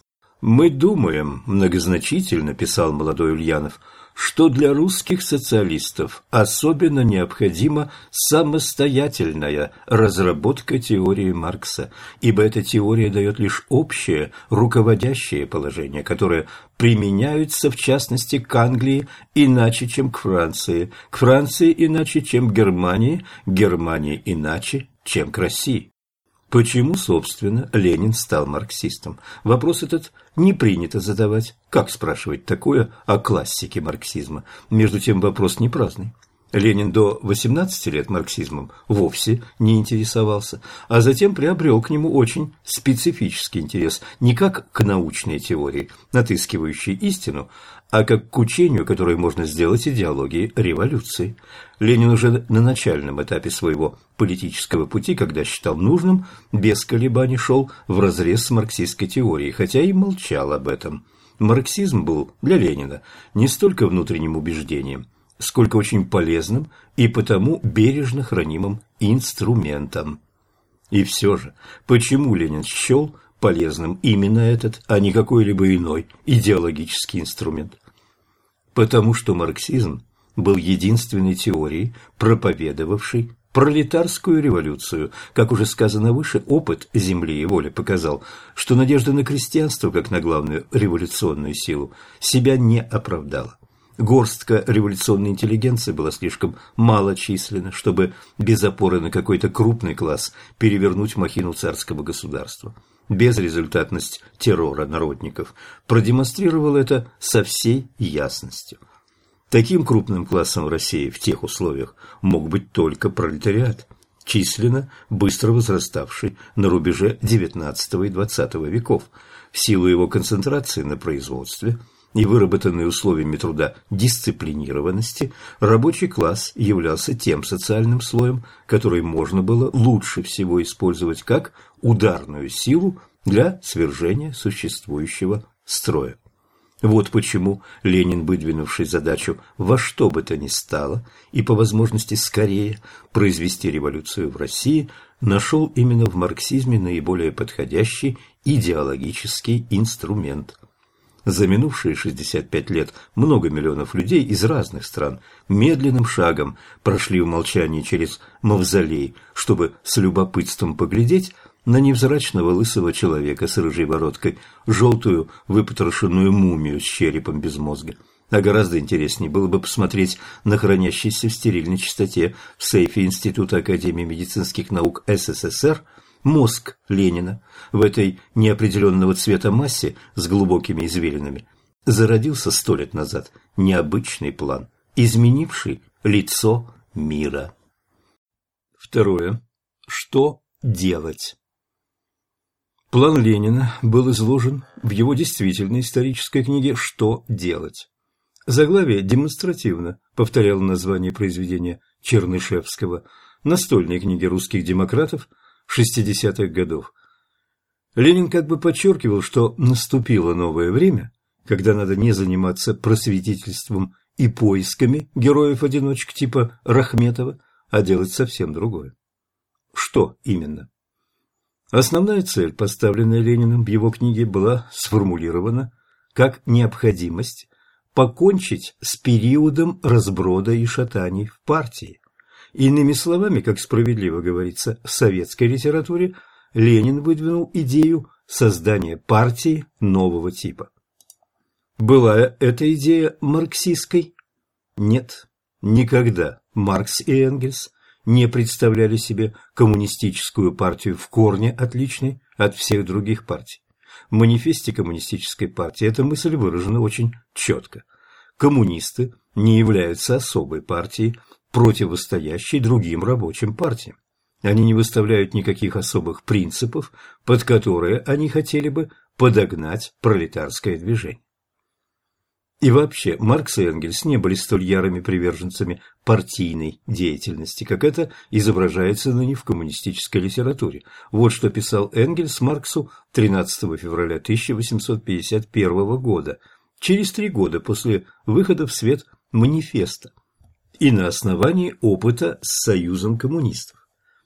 Разве мы в продолжении стольких лет не делали вид, будто всякий сброд – это наша партия, между тем, как у нас не было никакой партии, и люди, которых мы, по крайней мере официально, считали принадлежащими к нашей партии, сохраняя за собой право называть их между нами неисправимыми болванами, не понимали даже элементарных начал наших теорий. Разве могут подходить для какой-либо партии такие люди, как мы, которые как чумы избегают официальных постов? Какое значение имеет партия, то есть банда ослов, слепо верящих нам, потому что они нас считают равными себе, для нас, плюющих на популярность, для нас, перестающих узнавать себя, когда мы начинаем становиться популярными Воистину мы ничего не потеряем от того, что нас перестанут считать истинным и адекватным выражением тех жалких глупцов, с которыми нас свели вместе последние годы. Как видите, нельзя сказать, чтобы Маркс и Энгельс были апологетами партии и партийности. К тому же партия, о которой они писали, должна была быть, по их мнению, рабочей партией. Была ли рабочей та партия, о которой говорил Ленин? Созданная в 1898 году РСДРП. Вот что сообщает на эту тему Советская официальная многотомная история КПСС. На первом съезде партии, который ее основал, часть делегатов выступила против наименования партии «Рабочий». Мотивировалось это тем, что фактически в социал-демократические организации входит пока немного рабочих. Мнения разделились. Большинством пяти голосов против Четвертый съезд утвердил название «Российская социал-демократическая партия». Слово «рабочая» было включено в него уже после съезда при составлении манифеста с согласия двух членов ЦК. А было это согласие действительным? Нет. Принятое первым съездом партии решение, заменявшее партийный устав, устанавливало своим пунктом 4 в особо важных случаях Центральный комитет руководствуется следующими принципами. А. В вопросах, допускающих отсрочку, Центральный комитет обязан обращаться за указаниями к съезду партии. Б. В вопросах, не допускающих отсрочки, Центральный комитет по единогласному решению поступает самостоятельно. Это факт, что словечко «рабочее» появилось в названии партии, вопреки даже ее собственному решению и уставу.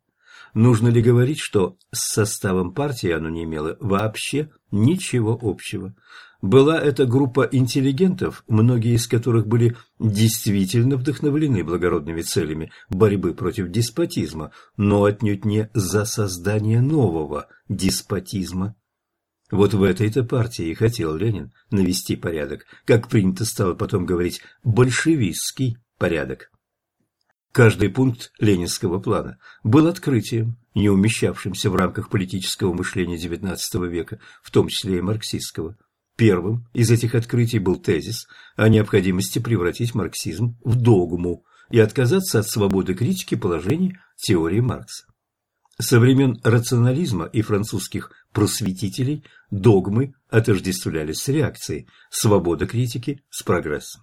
Великая французская революция и революции последовавшего столетия прочно закрепили эту оценку как аксиому, и в конце либерального XIX века она была признана во всех сколько-нибудь левых кругах. Нетрудно себе представить, как яростно Маркс и Энгельс разоблачали бы и клеймили реакционность каждого, кто выступил бы против этой аксиомы. Выступил против нее Ленин. Главу «Догматизм и свобода критики» он посвятил нелегкой задаче обосновать марксистскими словами идею, в корне противоречившую принципам марксистской диалектики.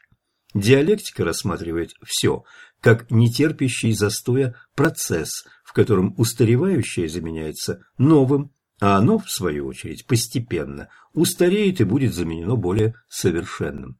Ленин потребовал прекратить попытки развивать теорию марксизма, а признать ее незыблемой догмой, не подлежащей обсуждению.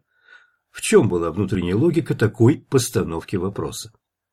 В том, что марксизм интересовал Ленина не как научная теория, где главное поиск истины, он интересовал Ленина как идеология, провозглашавшая вполне устраивавший его лозунг пролетарской революции в качестве панацеи от всех бед. Заниматься критическим анализом марксизма было опасно. Кто знает, каким выводом приведет такой анализ, не повлечет ли он за собой отказ именно от этого главного для Ленина в марксизме тезиса. От взгляда Ленина, разумеется, не ускользнуло то, что более полувека, прошедшие после выхода манифеста, отнюдь не подтвердили положение о неизбежности пролетарской революции и от него стали молчаливо отходить марксистские партии на Западе. Ленин выступил с неожиданным требованием догматизации марксистской теории не потому, что сам был тугодумом и догматиком, он им не был, а потому, что с его точки зрения надо было немедленно прекратить интеллигентские словопрения и действовать, готовить пролетарскую революцию в России. Этот подход и запечатлен в известной ленинской формулировке «марксизм не догма», а руководство к действию. Иными словами, догматизация марксизма была для Ленина не самоцелью, а предпосылкой использования этой теории для нужных Ленину действий. свое собственное политическое мышление Ленин отнюдь не намеревался ограничивать высказываниями Маркса. Наглядным свидетельством этого был второй пункт ленинского плана. Третье. Привнесение нужного сознания. Основополагающий принцип исторического материализма четко сформулирован Марксом. Не сознание людей определяет их бытие, а наоборот, их общественное бытие определяет их сознание. Этот принцип – не что иное, как выражение сущности материалистического взгляда на историю, применение к сферам общественного развития главного положения материализма – материальное первично, духовное вторично. Явно вразрез с этим основным принципом марксистского мировоззрения в истории – Ленин выдвинул требование привнесения в рабочий класс социалистического сознания извне. Ленин достаточно откровенно пояснял свою мысль. «Мы сказали, что социал-демократического сознания у рабочих и не могло быть. Оно могло быть привнесено только извне. История всех стран свидетельствует, что исключительно своими собственными силами рабочий класс – в состоянии выработать лишь сознание тред-юнионистское, то есть убеждение в необходимости объединяться в союзы, вести борьбу с хозяевами, добиваться от правительства издания тех или иных необходимых для рабочих законов и тому подобное. Иными словами, рабочий класс без влияния извне не выступает за революцию. Но Ленину-то нужна революция – Поэтому он твердит, что необходимо привносить в рабочий класс научный социализм, под которым подразумевался догматизированный по высказанному рецепту марксизм. Мысль о привнесении была для Ленина чрезвычайно важной и уже давно им вынашивалась. За несколько лет до появления «Что делать?» еще в 1899 году Ленин писал о партии ее задача – внести в стихийное рабочее движение определенные социалистические идеалы, одним словом, слить это стихийное движение в одно неразрывное целое с деятельностью революционной партии. В таком превращении рабочего движения в придаток партии и состояла цель привнесения. С точки зрения исторического материализма идея привнесения сознания – не выдерживала критики. Вопросом о преобразовании сознания рабочего класса занимался и Энгельс, но не по-ленински, а действительно с позиции исторического материализма. Вот что он писал в конце своей жизни в 1891 году. А для того, чтобы отстранить имущие классы от власти, нам прежде всего нужен переворот сознания рабочих масс. Для того же, чтобы этот переворот совершился, нужен еще более быстрый темп переворота в методах производства, больше машин, вытеснение большего числа рабочих, разорение большего числа крестьян и мелкой буржуазии, большая осязательность и более массовый характер неизбежных результатов современной крупной промышленности. Мероприятия, действительно ведущие к освобождению, станут возможны лишь тогда, когда Экономический переворот приведет широкие массы рабочих к осознанию своего положения и тем самым откроет им путь к политическому господству. С несколько деланной простотой Ленин аргументировал, нельзя де ожидать от каждого рабочего, что он самостоятельно создаст теорию научного социализма. Это не дело рабочих. Учение же социализма выросло из тех философских, исторических, экономических теорий, которые разрабатывались образованными представителями имущих классов, интеллигенции. Основатели современного научного социализма Маркс и Энгельс принадлежали и сами по своему социальному положению к буржуазной интеллигенции.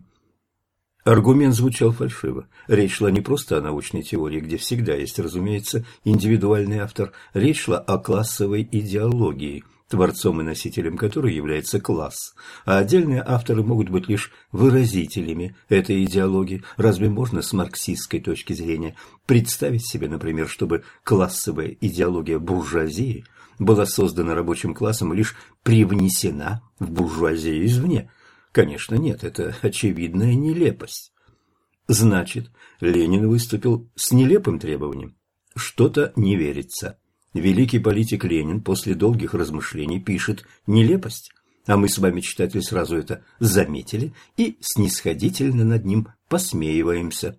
Давайте лучше не успокоимся на этой лестной для нас картине, а задумаемся, попробуем представить себе ситуацию. Вот вы высказываете свою точку зрения, и если нет оснований предполагать, что вас заставили произносить чужие тезисы, никто не сомневается, что точка зрения ваша, как лицо, принадлежащее к определенному классу или социальному слою, вы смотрите глазами этого класса или слоя. Во всяком случае, именно для марксистов это аксиома. И вдруг к рабочему являются интеллигенты, только что провозгласившие марксизм неприкосновенной догмой и заявляют «твоя точка зрения вовсе не твоего класса. Мы, интеллигенты, научим тебя твоему классовому интересу». Не странно ли? Не только странно, но подозрительно. И чем дальше вслушиваешься в рассуждения шустрых интеллигентов, тем подозрительнее становится. В самом деле, какая точка зрения у рабочего? Он хочет повысить свой заработок и улучшить условия труда. За это он готов вести борьбу, объединившись с другими рабочими. Так чем это не классовый интерес рабочего?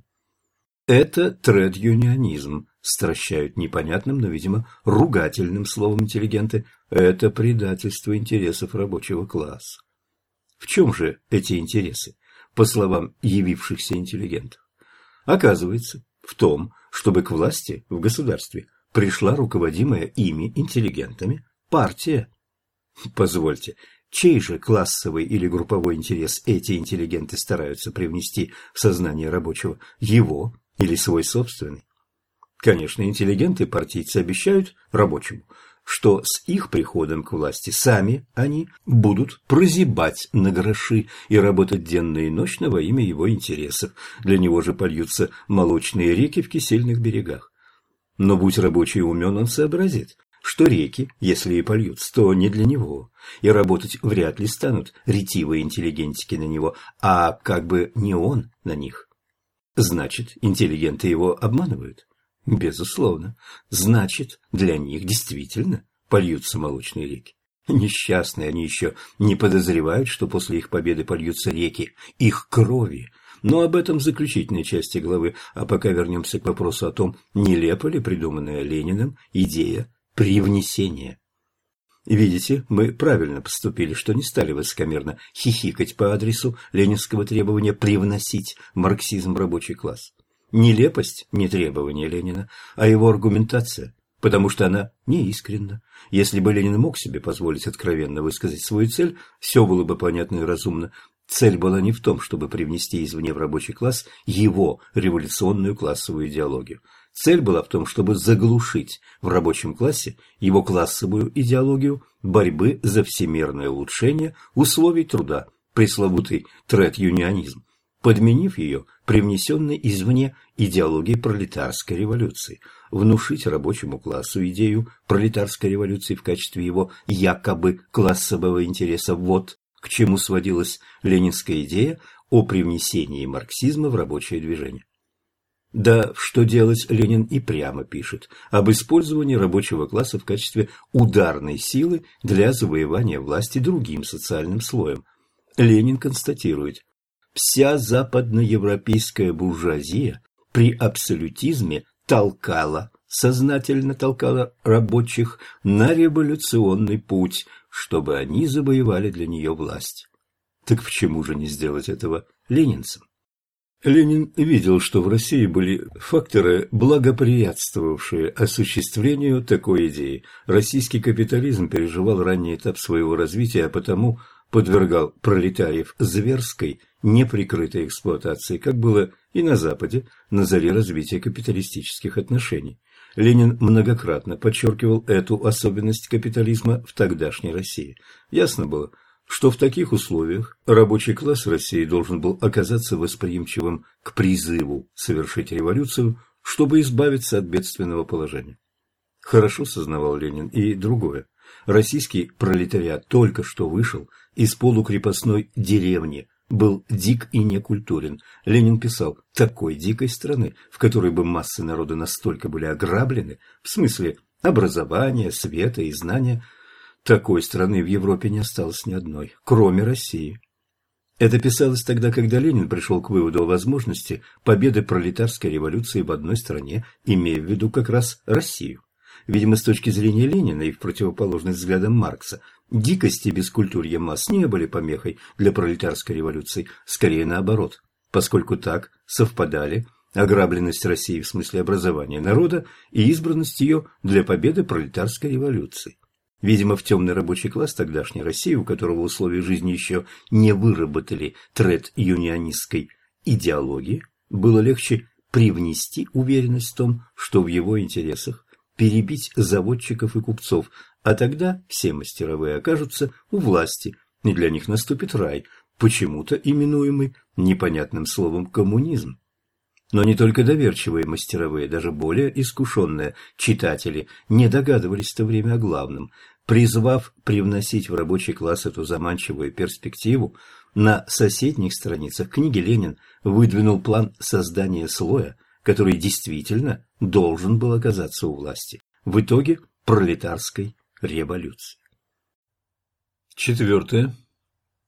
Профессиональные революционеры и партия. Ленин любил говорить, что в политике всегда важно найти основное звено, ухватившись за которое можно вытащить всю цепь. Таким звеном в его плане было создание Организации профессиональных революционеров. Это был для Ленина рычаг Архимеда. Дайте нам организацию революционеров, и мы перевернем Россию. Что же столь важное, принципиально новое содержалось в этой идее? Организации революционеров бывали и до того в разных странах, в том числе в России. В чем было изобретение Ленина? в том, что речь шла об организации не вообще революционеров, а профессиональных революционеров. Именно здесь была опорная точка ленинского рычага. Это важнейший вопрос. Постараемся внимательно в нем разобраться. Конечно, в конце XIX века в России бывало, что кто-либо из террористов народной воли, находясь на нелегальном положении, не работал и не учился, а жил на средства, предоставлявшиеся ему товарищами по партии. Однако подавляющее большинство революционеров состояло из людей, для которых революция была их убеждением, а не профессией. Такое положение Ленин заклеймил словом «кустарничество». На смену революционерам-любителям должен был, по его плану, возникнуть слой революционеров профессионалов.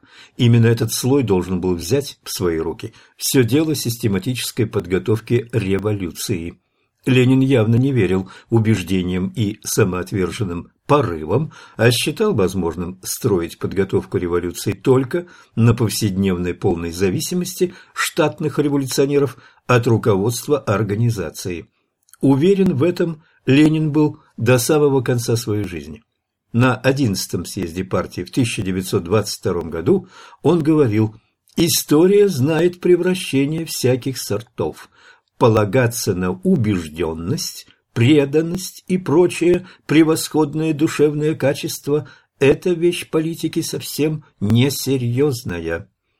Эти штатные и подначальные революционеры должны были, по мысли Ленина, в свою очередь быть начальниками для актива. Любители, сторонники – и сочувствующие должны были помогать, быть статистами и во всем слушаться знающих свое дело профессионалов.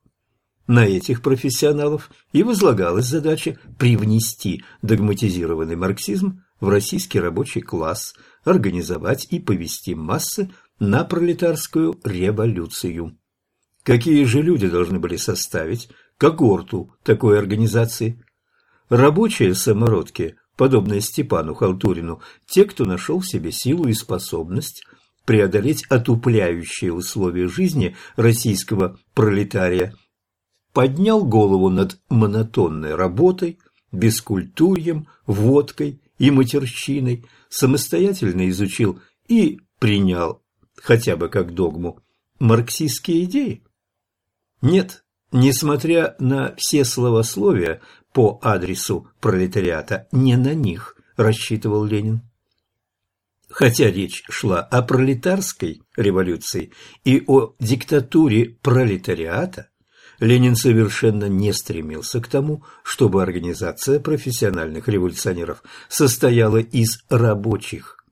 Что делать? Ленин подчеркнуто противопоставлял организацию рабочих организации революционеров. В рабочей организации члены, естественно, рабочие.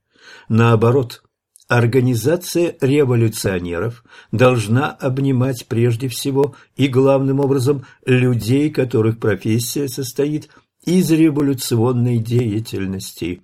Пред этим общим признаком членов такой организации должно совершенно стираться всякое различие рабочих и интеллигентов, не говоря уже о различии отдельных профессий тех и других. Больше того, Рабочий, вступавший в эту организацию, не должен был оставаться рабочим. Ленин прямо писал, сколько-нибудь талантливый и подающий надежды агитатор из рабочих не должен работать на фабрике по 11 часов. Мы должны позаботиться о том, чтобы он жил на средства партии. Итак, создававшаяся для борьбы за дело рабочего класса организация не должна была быть рабочей. Та же парадоксальность проявилась и в вопросе о структуре организации. Создававшаяся для борьбы за самую широкую демократию, она, оказывается, совсем не должна была быть демократической. Ленин подчеркивал, единственным серьезным организационным принципом для деятелей нашего движения должно быть строжайшая конспирация – строжайший выбор членов, подготовка профессиональных революционеров.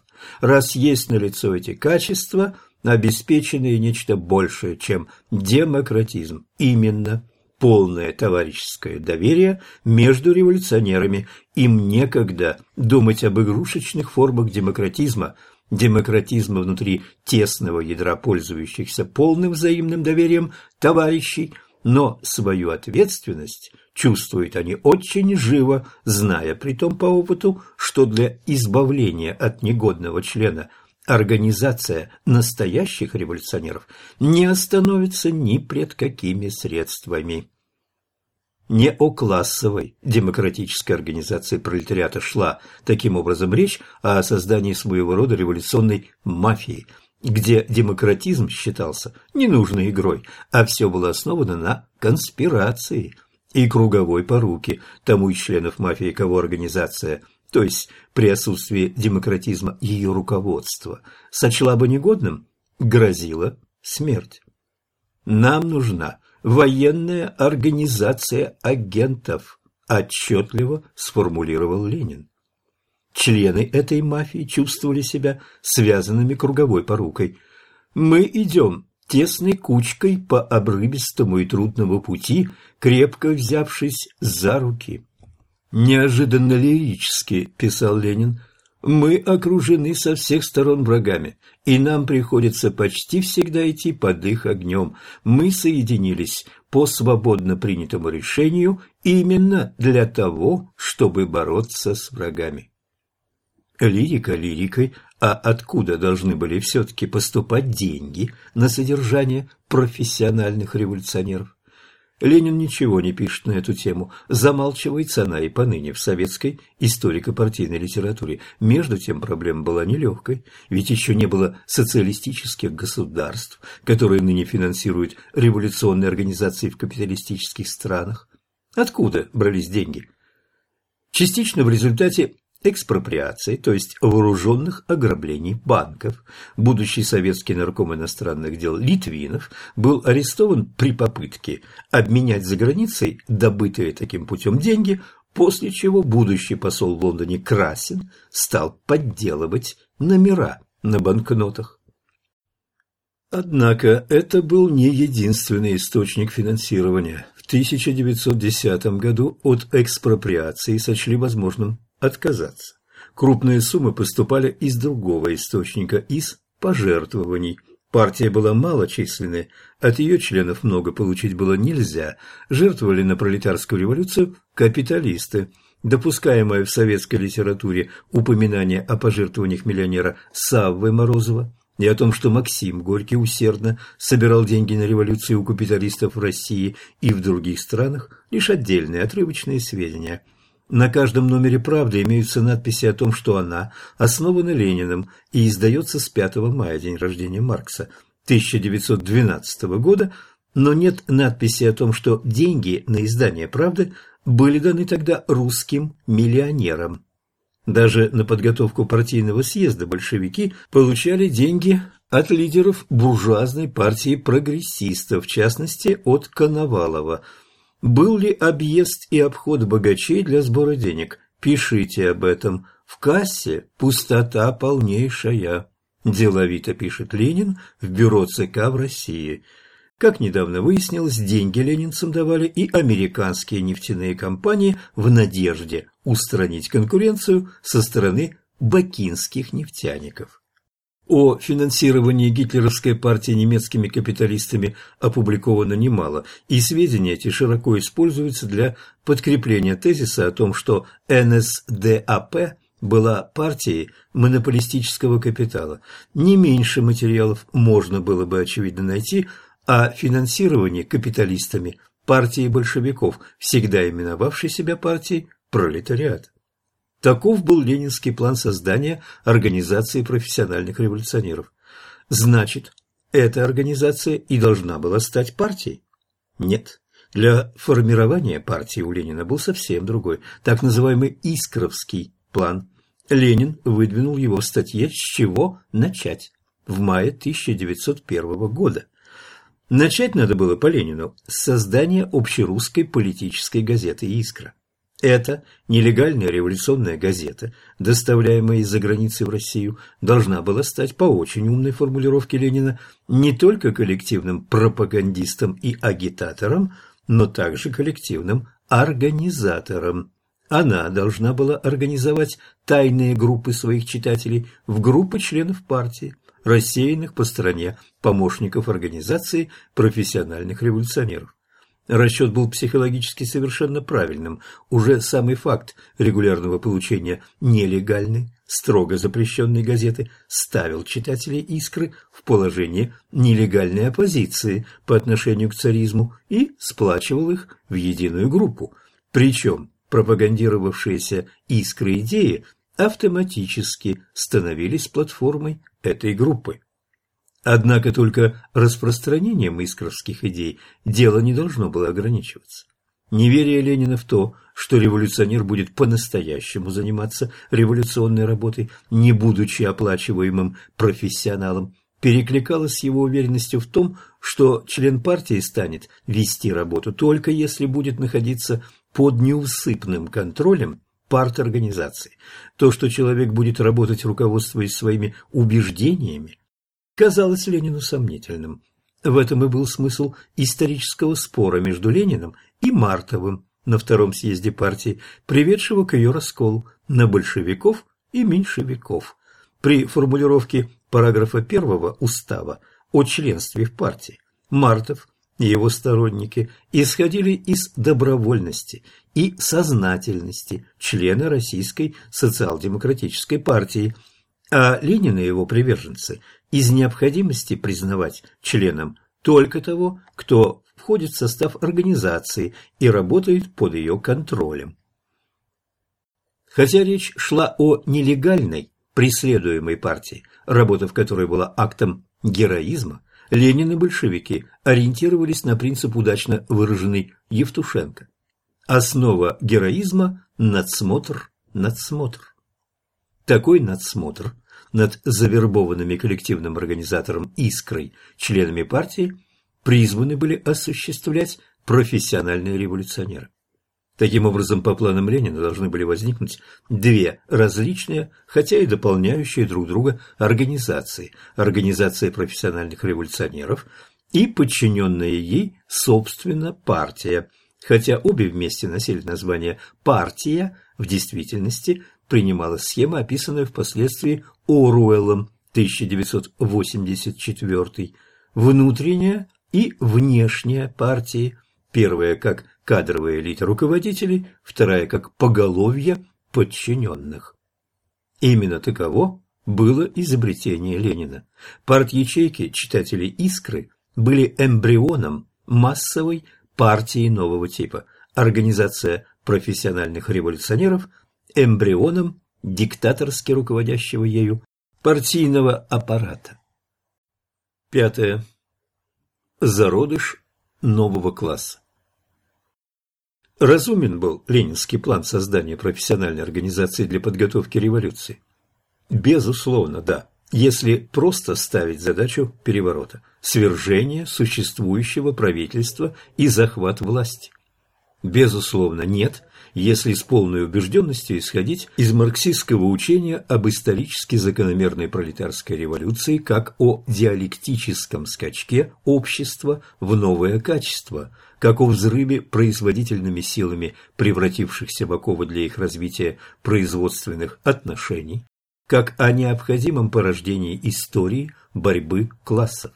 Деклассированная мафия профессиональных организаторов переворота явно не вписывалась в эту историко-философскую картину, тем более в качестве центральной фигуры, основного звена. Надо отдать должное Ленину, он не претендовал на то, что его план родился из марксистской теории. Он прямо признавал, что образцом для него служила конспиративная организация земли и воли, перенятая затем народниками – та превосходная организация, которая была у революционеров 70-х годов и которая нам всем должна была бы служить образцом. Тут же Ленин сделал многозначительное замечание. Не в том состояла ошибка народовольцев, что они постарались привлечь к своей организации всех недовольных, не направить эту организацию на решительную борьбу с самодержавием. В этом состоит, наоборот, их великая историческая заслуга. Ошибка же их была в том, что они опирались на теорию, которая в сущности была вовсе не революционной теорией, и не умели или не могли неразрывно связать своего движения с классовой борьбой внутри развивающегося капиталистического общества. Любопытная оценка. То, что тайная организация народников носила не классово определенный характер, хорошо. Плохо то, что она не сумела подобрать себе подходящую теорию, которая обосновала бы революцию и не использовала для цели организации классовую борьбу в капиталистическом обществе.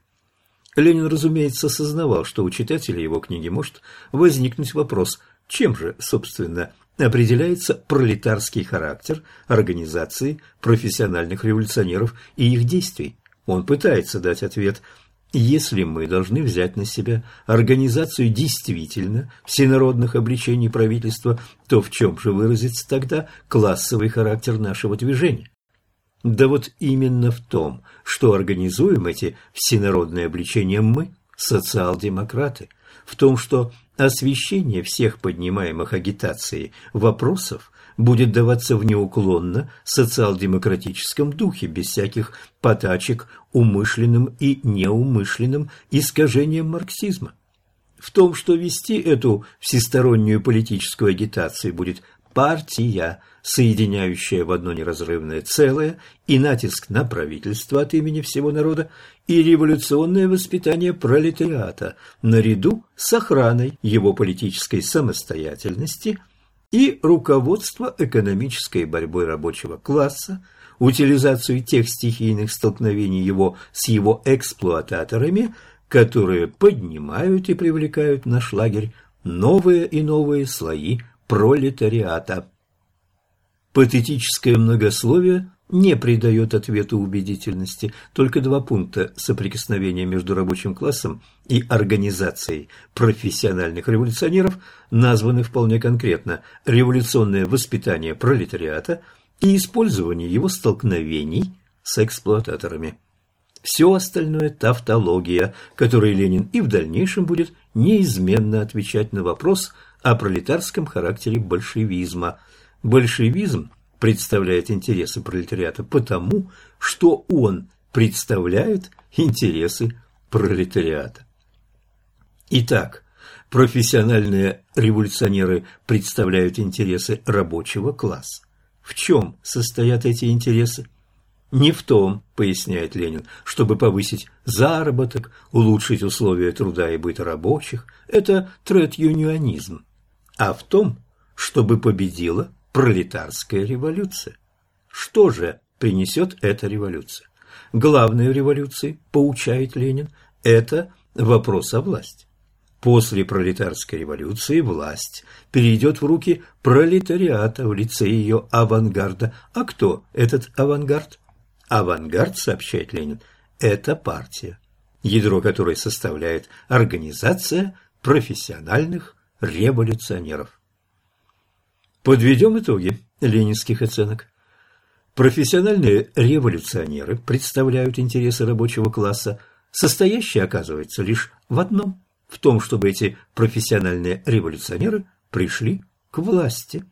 Иными словами, ленинцы представляют интересы рабочего класса потому, что стремятся прийти к власти. Что верно, то верно.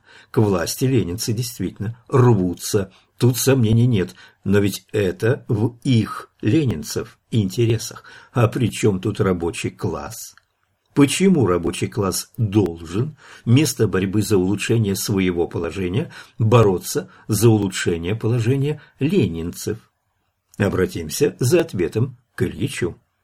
Рабочий класс, скромно констатирует Ленин, это по характеру своей работы наиболее организованный и дисциплинированный класс общества. Именно он способен стать политической армией революции – этот тезис Ленин повторяет неоднократно, он вошел и во все учебники истории КПСС.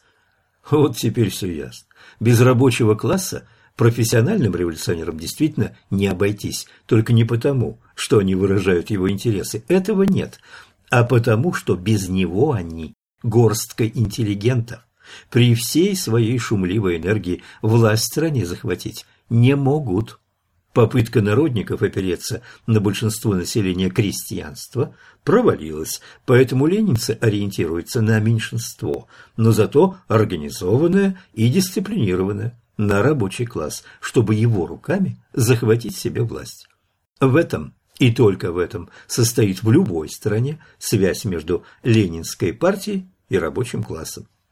Можно, как это и делает коммунистическая пропаганда, на все лады до одурения повторять ленинские формулы с целью вбить их в головы людей как аксиому. Партия рабочего класса, партия авангард рабочего класса, партия борется за дело рабочего класса. В действительности эти формулы не становятся ни аксиомой, ни даже теоремой, а остаются ложью. Ни Ленинская партия в целом, ни ее ядро, организация профессиональных революционеров, никогда не были не только авангардом, но вообще какой-либо частью рабочего класса. К какому же из существовавших классов тогдашнего русского общества относилась в таком случае Ленинская организация профессиональных революционеров? Ни к какому. Организация профессиональных революционеров с самого начала ставилась Лениным вне тогдашнего общества и должна была представлять собой самостоятельный социальный организм, руководствовавшийся своими правилами. Неминуемым объективным результатом осуществления такого плана было следующее.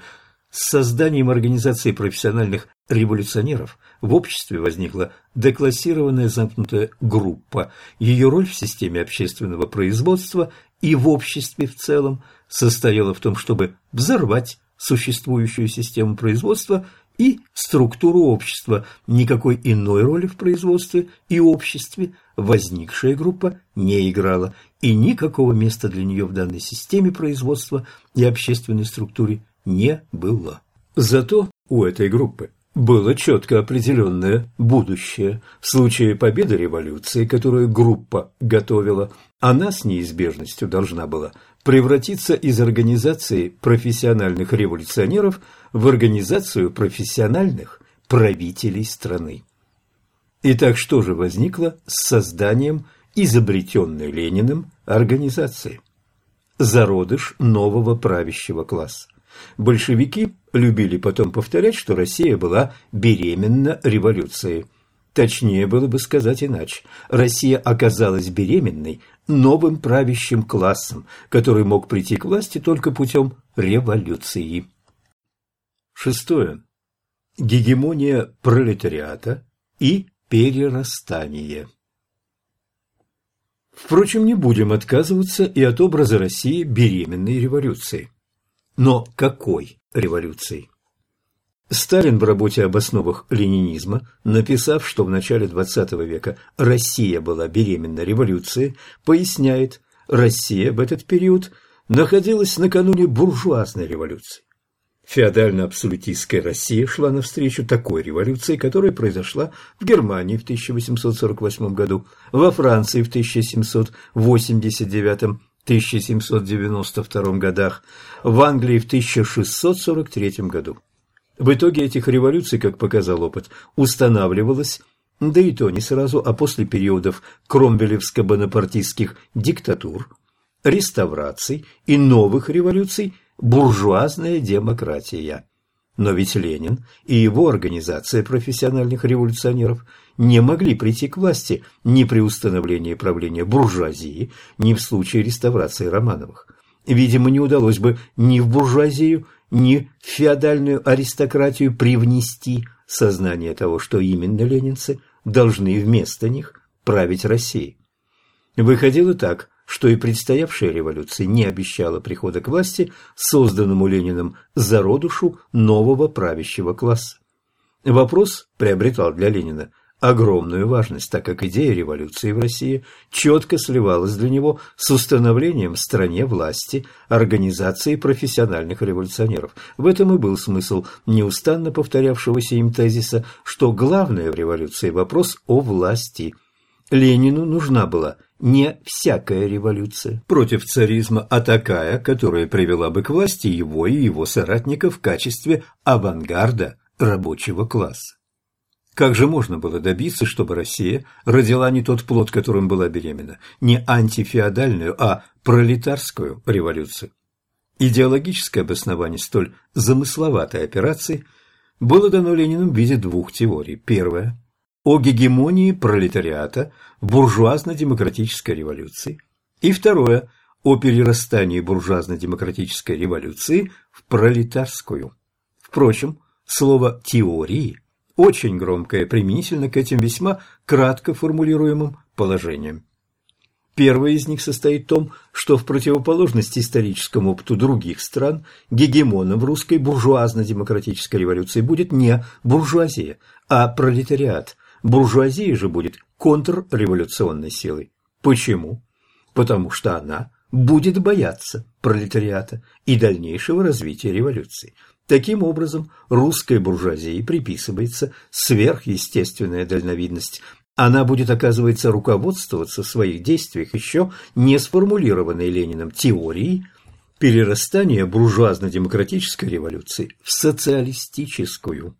Второе ленинское положение, высказанное позже первого, только весной 17 года как раз и состоит в том, что буржуазно-демократическая революция в России, опять-таки вопреки историческому опыту других стран, не приведет к эпохе господства капитализма, а сразу же начнет перерастать в социалистическую революцию. Объяснение обоих исторических парадоксов дается невнятное, но по-ленински категорическое. Сейчас наступил этап империализма, а при империализме все должно быть именно так. Это Ленину доподлинно известно. Полемизировать против такой аргументации трудно, но с точки зрения марксистской теории исторического процесса обе идеи были совершенно нелепыми. То, что пролетариат участвует в буржуазной революции, было естественно. Все революции всегда совершались народными массами. Если бы Ленин выдвинул тезис о том, что пролетариат будет активным участником буржуазной революции, он сказал бы банальность, но вполне правильную. Однако Ленин выступил с другим тезисом, что в буржуазной революции в России буржуазия будет контрреволюционной силой, союзницей царизма, так что этой революцией будет руководить пролетариат – Странная буржуазная революция, совершаемая пролетариатом против буржуазии. Почему она, собственно, именуется буржуазной, и что общего она имеет с буржуазной революцией в марксовом понимании? Возникают не только эти вопросы, не сходятся концы с концами и в ленинской теории революции, ведь главный признак революции по Ленину – переход власти от одного класса к другому. Если революция пролетарская, то власть переходит в руки пролетариата, а если буржуазная, то, очевидно, в руки буржуазии. Нет, говорит Ленин, все равно в руки пролетариата, правда, в союзе с крестьянством устанавливается революционно-демократическая диктатура пролетариата и крестьянства. Допустим. А в чем же итог пролетарской революции? После пролетарской революции, сообщают нам, возникает диктатура пролетариата. Но тогда выходит, что пролетарская революция направлена не против власти буржуазии, она, теория Ленина, вообще не предусмотрена, а против крестьянства, так как именно оно оттесняется таким образом от власти. Словом, ленинская теория гегемонии пролетариата буржуазно-демократической революции создает явную путаницу. Не менее путано выглядит и теория перерастания. Начнем с того, что она в своей основной посылке расходится с теорией гегемонии пролетариата. Получается, что После свержения царизма у власти оказывается все-таки буржуазное правительство, а не революционно-демократическая диктатура. И его предстоит свергать пролетариату. Поразительная забывчивость, но еще более поразительно с марксистской точки зрения другое – игнорирование азов исторического материализма. Что представляет собой буржуазная революция, если оценивать ее с позиции истмата? Выросшие в недрах феодального общества производительные силы рвут оковы феодальных производственных отношений. В итоге революции возникает простор для дальнейшего роста производительных сил капитализма, а, как мы уже цитировали в начале главы, ни одна общественная формация не погибает раньше, чем разовьются все производительные силы, для которых она дает достаточно простора, и новые, более высокие производственные отношения никогда не появляются раньше, чем созреют материальные условия их существования в недрах самого старого общества. Это слова из Марксова предисловия к критике политической экономии, которую сам же Ленин охарактеризовал как цельную формулировку основных положений материализма, распространенного на человеческое общество и его историю. А вот из предисловия Маркса к его общепризнанно классическому труду «Капиталу».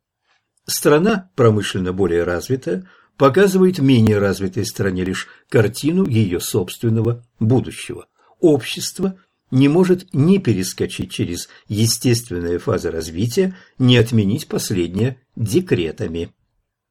Какое же может быть прямое перерастание буржуазно-демократической революции в социалистическую? Их разделяет колоссальный по объему процесс наращивания и развития производительных сил – Переходить сразу от одной революции к другой не легче, чем при постройке дома, заложить фундамент и тут же, без возведения стен или каркаса, по воздуху крыть крышу. Выходит, что Ленин написал чепуху? Еще раз, не надо поддаваться соблазну мелочного торжества, что вот, мол, Ленин был глуп, а мы с вами, читатель, умны. Великий политик Ленин часто провозглашал нелогичные тезисы, и это его нисколько не тревожило. Именно потому, что Ленин был политиком, а не ученым, он знал, как отдельный человек, так и группы людей мыслят не логически, а психологически. Если речь идет о социальных группах, то социально-психологически. С этим ключом надо подходить к лозунгам и идеям, которые выдвигал Ленин. Тогда они, при всей их нелепости, приобретают глубокий практический смысл.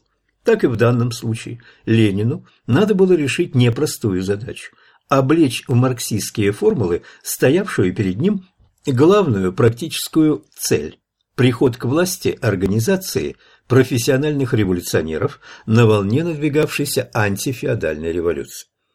Ведь не настоящий же пролетариат обозначает Ленин словом «рабочий класс», это уже выработанный эвфемизм для наименования организации профессиональных революционеров. Да она и прямо упомянута в данном Лениным определении гегемонии пролетариата. Гегемония рабочего класса есть его и его представителей политическое воздействие на другие элементы населения. Как видим, здесь не забыты представители, явно не входящие в рабочий класс, иначе незачем было бы их упоминать. Вот эти-то представители и должны, по мысли Ленина, осуществлять гегемонию. Как он это делал и в других случаях, Ленин выдвинул программу «Максимум» и программу «Минимум». Первая предусматривала, что ленинцам удастся взять в свои руки руководство революцией, гегемония пролетариата. После этого они же, конечно, и усядутся у власти, правда, вместе с представителями крестьянского движения, обойтись без которого в антифеодальной революции было просто невозможно. Революционно-демократическая диктатура пролетариата и крестьянства. Программа «Минимум» исходила из другого, худшего варианта, откуда и возникла несогласованность между обеими теориями. Брался тот случай, при котором большевикам не удалось проскочить к власти прямо на гребне революционной волны, опрокидывающей царизм. В этом случае надо было тотчас же начинать борьбу против возникшего после свержения царизма революционного правительства, пока оно не укрепилось, и забирать у него власть перерастания буржуазно-демократической революции в социалистическую. Так что же тут глупого? Напротив, придумано было умно и со свойственным Лениным стремлением добиваться своего в любом положении. Такое стремление Ленина под какими угодно теоретическими предлогами привести свою партию к власти встретило полное понимание у властолюбивых профессиональных революционеров. Другой вопрос, что все это не совпадало с пониманием пролетарской революции Марксом и Энгельсом, но Ленина это мало беспокоило.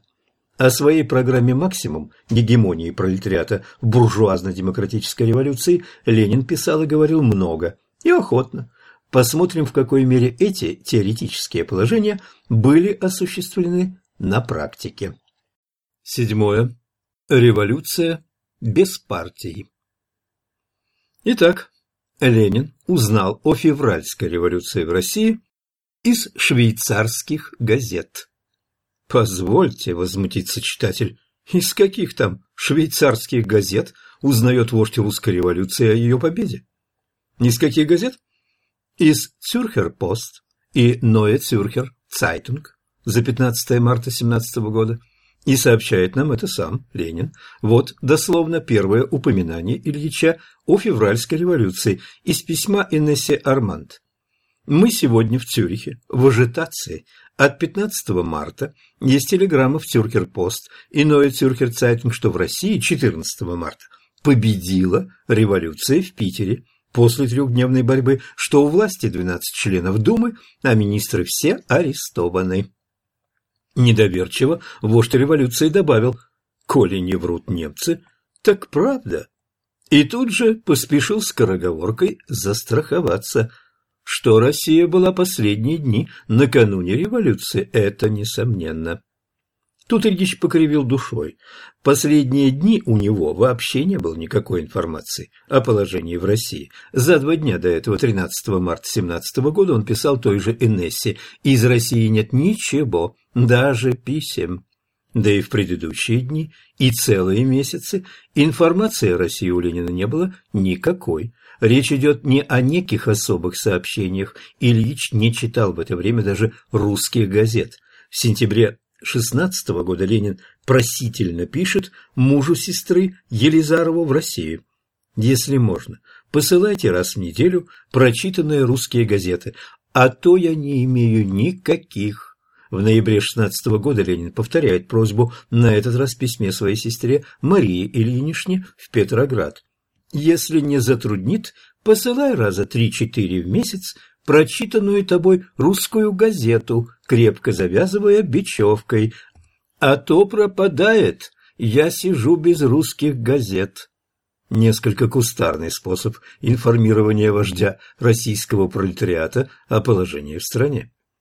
То ли бечевка не помогла, то ли газеты вообще не посылались, но сведения о России у Ленина в предфевральские месяцы так и не было. В конце января 17 года в письме все той же Инессе Ленин с восторгом сообщал о том, что ему довелось поговорить с двумя бежавшими русскими пленными, которые, правда, уже просидели год в плену у немцев, но которых он все же воспринял как свежих людей, могущих рассказать об обстановке в России. Впрочем, когда надо было не щеголять уверенной фразой в письме Энесси, а ответить на деловой запрос Александра Калантай о директивах, Ленин сам признавал свою полную неосведомленность. 17 марта 17 года он писал Калантай «Дорогая А.М., сейчас получили вашу телеграмму, формулированную так, что почти звучит иронией. Извольте-ка думать о директивах отсюда, когда известия архискудны. А в Питере, вероятно, есть не только фактически руководящие товарищи нашей партии, но и формально уполномоченные представители Центрального комитета. В действительности и этого в Питере не было. Первым, никем ни на что не уполномоченным членом ЦК большевистской партии в Петрограде оказался Сталин, приехавший туда только через восемь дней после этого ленинского письма. Но главное было даже не в неинформированности Ленина и его окружения. Главное было в том, что вождь профессиональных революционеров вообще не ожидал февральской революции.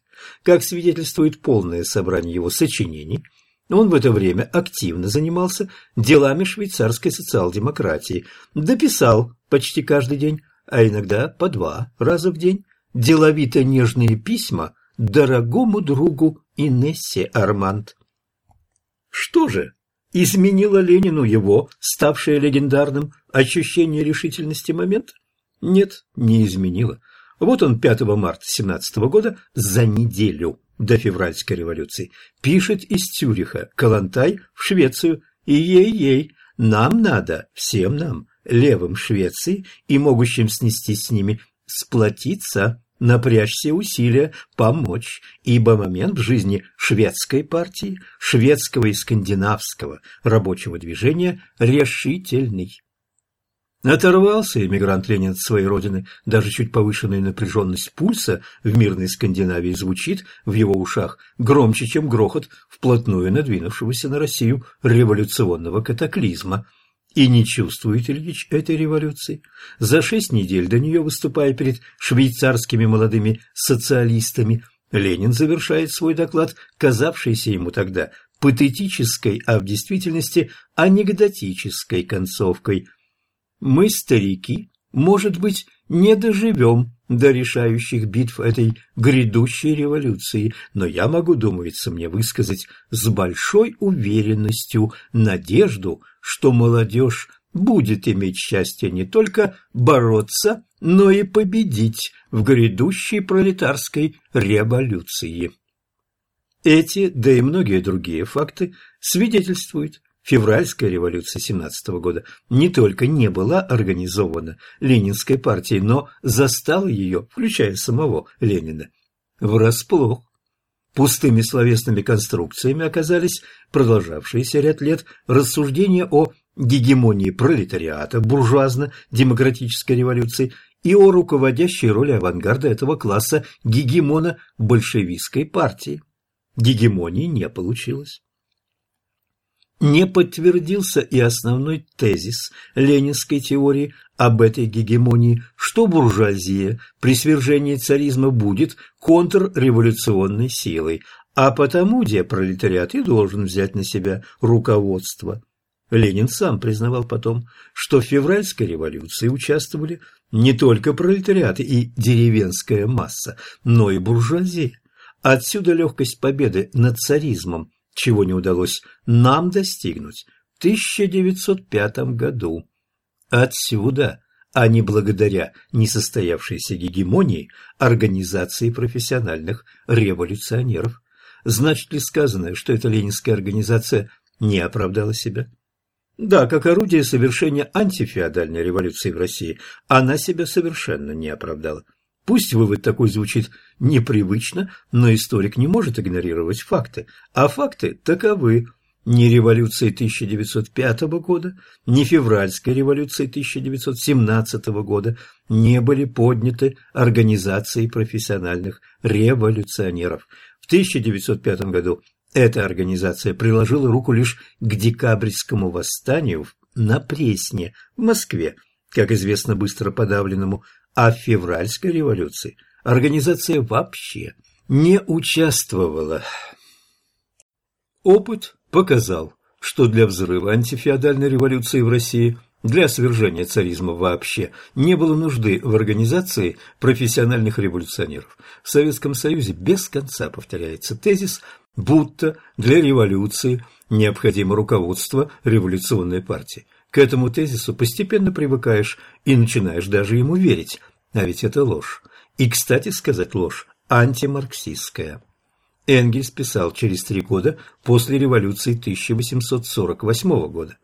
Революция это чистое явление природы, совершающееся больше под влиянием физических законов, нежели на основании правил, определяющих развитие общества в обычное время – или вернее, эти правила во время революции приобретают гораздо более физический характер, сильнее обнаруживается материальная сила необходимости, и лишь только выступаешь в качестве представителя какой-либо партии, втягиваешься в этот водоворот непреодолимой естественной необходимости.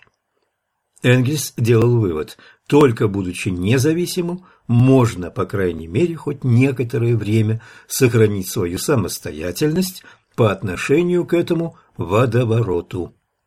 В самом деле, какая партия руководила Великой Французской революцией или английскими революциями XVII века, революцией 1830 года во Франции, революциями 1848 года в разных странах Европы, революциями 1918 года в Германии и Австро-Венгрии, Венгерской революцией 1956 года, наконец, революциями 1989 года в Польше, Венгрии, ГДР, Чехословакии, Болгарии и Румынии. Не было такой партии, а революции были. И февральская революция 1917 года показала, что никакой партии нового типа или организации профессиональных революционеров исторически не требуется для социальной революции против самодержавия. Хотя в России в это время действовала большевистская партия, революция состоялась без нее. А рассказывают нам чепуху, чтобы нас убедить, создание революционной партии в СССР никоим образом не допускается. Так что такой партии нет, а значит и никакой революции быть не может – и мы верим. Так что же, протянет разочарованный читатель, выходит, что изложенный Лениным в что делать план ни к чему не привел? Напротив, план увенчался полным успехом.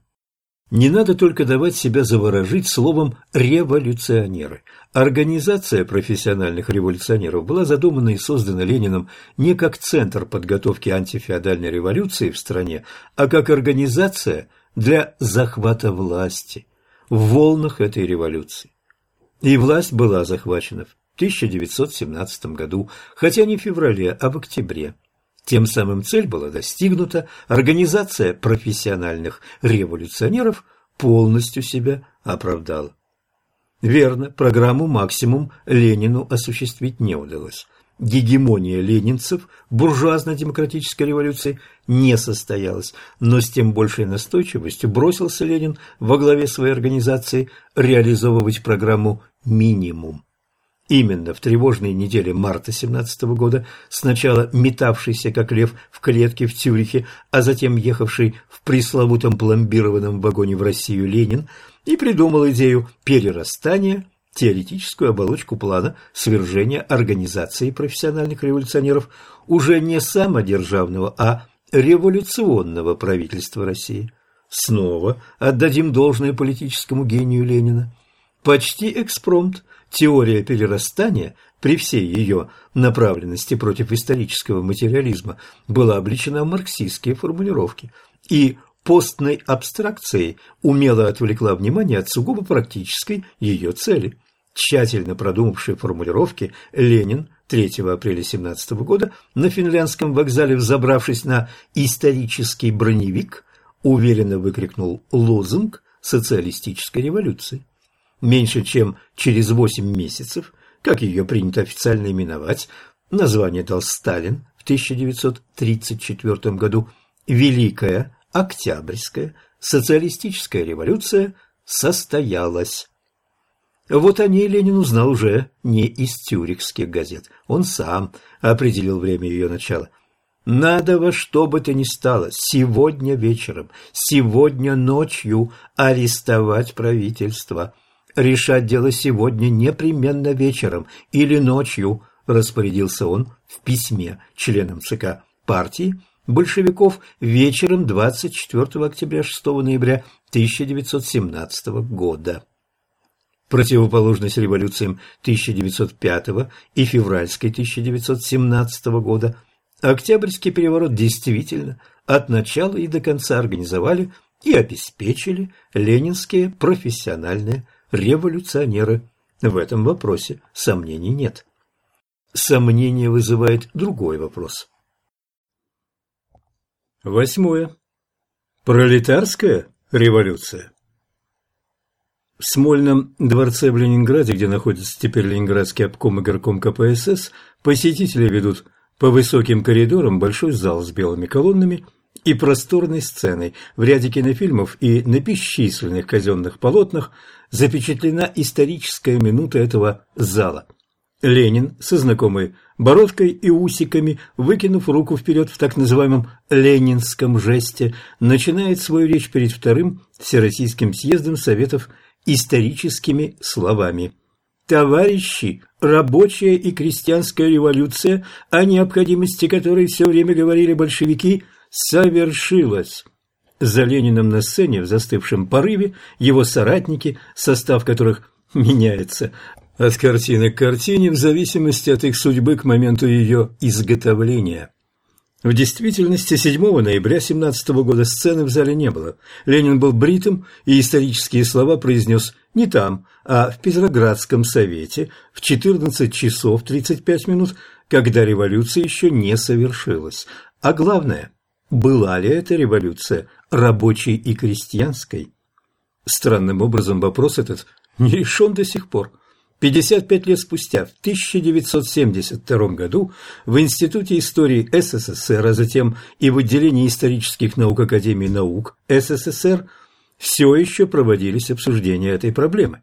В самом деле, революция должна была быть пролетарской, следовательно, рабочей, и именно о ее необходимости все время говорили большевики – с другой стороны, со времен Сталина прочно вошло в обиход положение, что в Октябрьской революции рабочий класс выступал в союзе с беднейшим крестьянством. Но Ленин подчеркивал, в октябре 17 года мы брали власть вместе с крестьянством в целом. Когда мы брали власть, мы опирались на все крестьянство целиком. А по горячим следам событий через две недели после Октябрьской революции он писал – Крестьянству России предстоит теперь взять судьбу страны в свои руки. Это как-то плохо вяжется с представлением о пролетарской революции, установившей диктатуру пролетариата. Видимо, нельзя игнорировать ленинскую оценку Октябрьского переворота как рабочей и крестьянской революции. Такому характеру революции соответствовал, казалось бы, и состав сформированного Лениным правительства. В него вошли не только большевики, но к ним вскоре присоединились левые эсеры, а партия эсеров считается в советской литературе кулацкой. Тогда выходит, что в результате Октябрьской революции была создана революционно-демократическая диктатура пролетариата и крестьянства, плод теоретических изысканий Ленина в 1905 году. Но такая диктатура возникает по тем же изысканиям, в итоге доведенной до конца буржуазно-демократической революцией. Однако буржуазно-демократической была февральская революция, а потом, опять-таки, в соответствии с теорией Ленина, она переросла в пролетарскую революцию, в октябрьскую. Следовательно, октябрьская революция пролетарская, то есть рабочая. Мы оказались снова у исходного пункта, и можно начинать рассуждение сначала. Русская народная мудрость называет рассуждение подобного рода сказкой про белого бычка. Почему же такой сказкой оказался важнейший вопрос о классовом характере Великой Октябрьской социалистической революции? Если она вполне реально произошла, а действовавшие в ней классы налицо, что мешает нести полную ясность в этот вопрос? Ленинский критерий революции сформулирован четко. Переход государственной власти из рук одного в руки другого класса есть первый, главный, основной признак революции как в строго научном, так и в практически политическом значении этого понятия. И далее. Несомненно, самым главным вопросом всякой революции является вопрос о государственной власти. В руках какого класса власти это решает все. Подойдем к вопросу с этой позиции. То, что штурмовали Зимний в Петрограде и Кремль в Москве рабочие и крестьяне в солдатских шинелях и матросских бушлатах – факт. Как и рассчитывал Ленин, они явились ударной силой для свержения небольшевистского правительства. В этом смысле революция была рабочей и крестьянской. А кто пришел к власти? Рабочие или крестьяне? Вот они расположились вокруг стола и смотрят на нас со старой фотографией. Первый – Совет народных комиссаров. Есть среди них дворяне, Луначарский, да и сам Ленин, есть выходцы из буржуазии, из разночинной интеллигенции, рабочих и крестьян нет, за исключением Шляпникова, давно уже ставшего профессиональным революционером и всех большевистских наркомов объединяет, независимо от их происхождения или общественного положения, то, что они – руководящие члены Ленинской организации профессиональных революционеров. К власти в государстве пришла эта организация. Какой класс она представляет? Давайте рассуждать. Допустим даже, что организация профессиональных революционеров, независимо от ее собственного социального состава, вопреки историческому материализму, является представительницей даже авангардом класса, совершившего революцию. А революция рабочая или рабочая и крестьянская. И опять начинается сказка про белого бычка. Но теперь мы нашли точку, где начинает вертеться карусель этой сказки. Ясно, какие классы шли в бой революции. Не ясно, какой класс уселся в результате у власти. Девятое. Диктатура, которой не было. Диктатура пролетариата – одна из важнейших идей марксизма. Маркс рассматривал идею диктатуры пролетариата как свою особую теоретическую заслугу. Всю свою жизнь Маркс продолжал придавать этой идее первостепенное значение – 1875 году в критике Готской программы он записал известное положение «Между капиталистическим и коммунистическим обществом лежит период революционного превращения первого во второе. Этому периоду соответствует и политический переходный период, и государство этого периода не может быть ничем иным, кроме как революционной диктатурой пролетариата. Маркс и Энгельс считали, что Франция 1871 года уже явила миру образчик такой диктатуры. 20 лет спустя Энгельс написал в введении к работе Маркса «Гражданская война во Франции» столь часто цитируемые строки Хотите ли знать, как эта диктатура выглядит? Посмотрите на Парижскую коммуну. Это была диктатура пролетариата.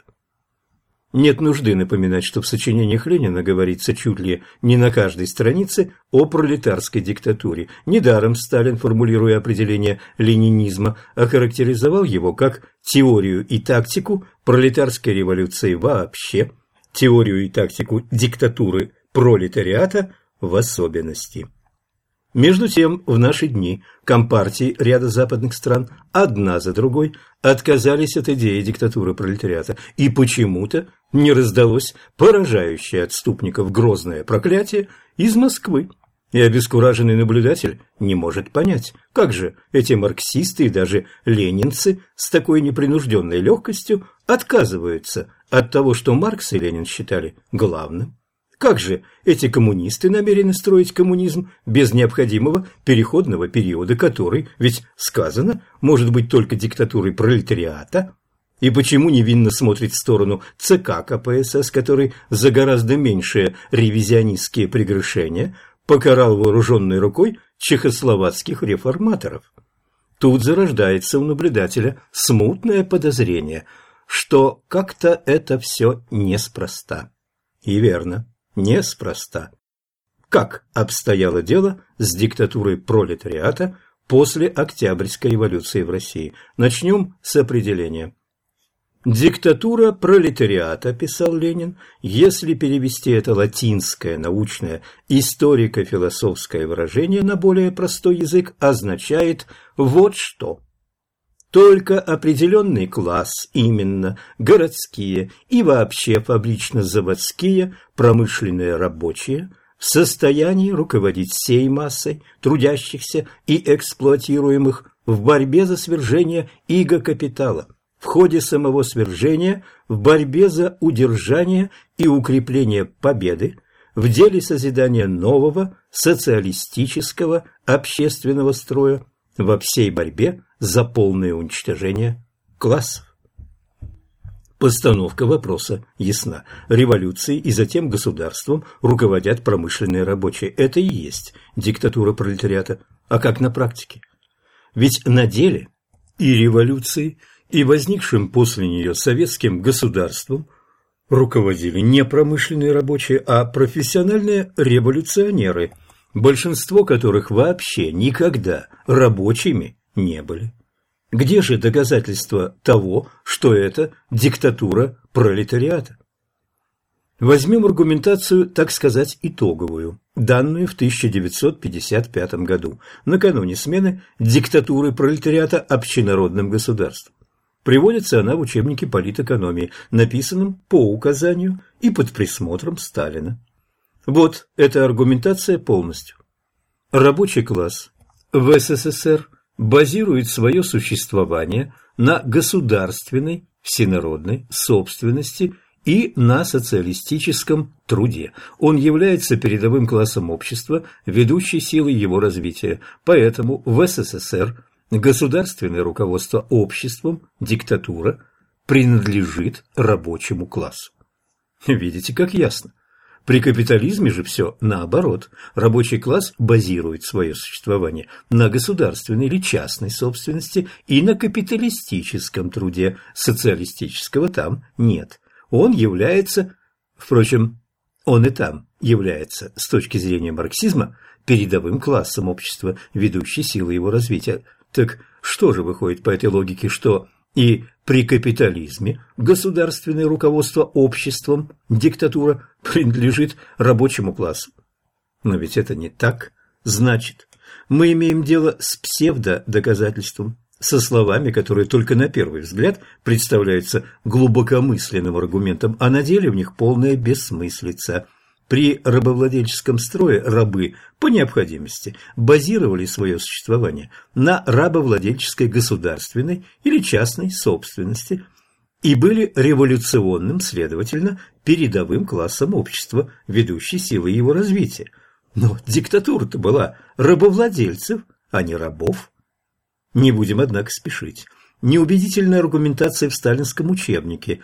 Возьмем учебник 70-х годов и В. Борхин. История СССР 1917-1970 годов. Апробирован до такой степени, что издан даже на иностранных языках для заграницы. Какие доказательства приводит эта официозная книга в поддержку того, что в Советской России была установлена диктатура пролетариата? Доказательств два. Первое. Власть в стране перешла в руки Советов, а в них рабочий класс играл решающую роль.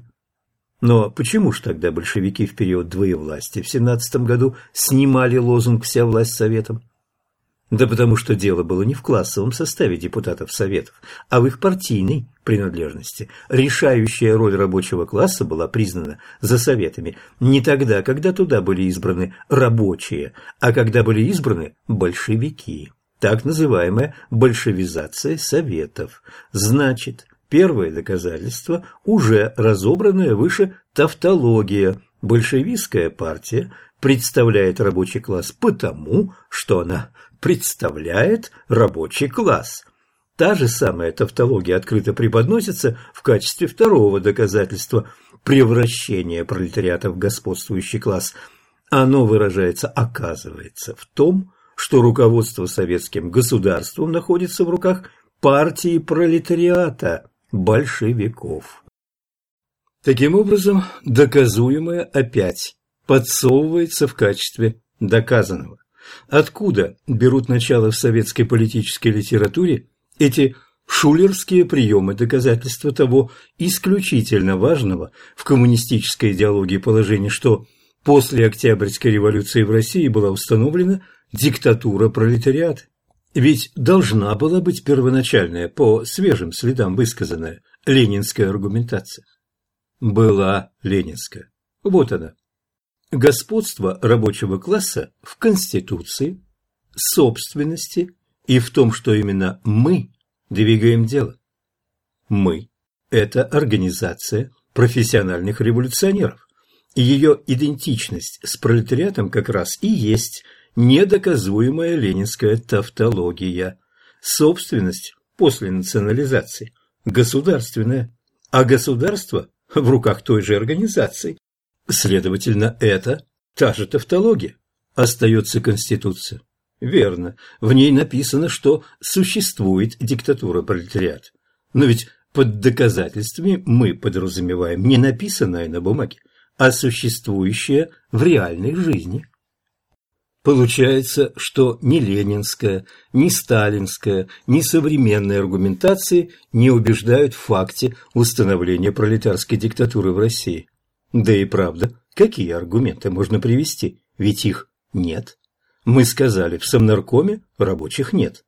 Но, может быть, правящая коммунистическая партия состоит из рабочих? Нет, при Ленине рабочие составляют в партии значительно меньше 50%.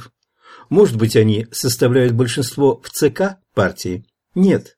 При Ленине состав ЦК немногочислен, и там, как и в правительстве, профессиональные революционеры. Так никогда и не включались рабочие в ЦК. Ну, почему же, бывало.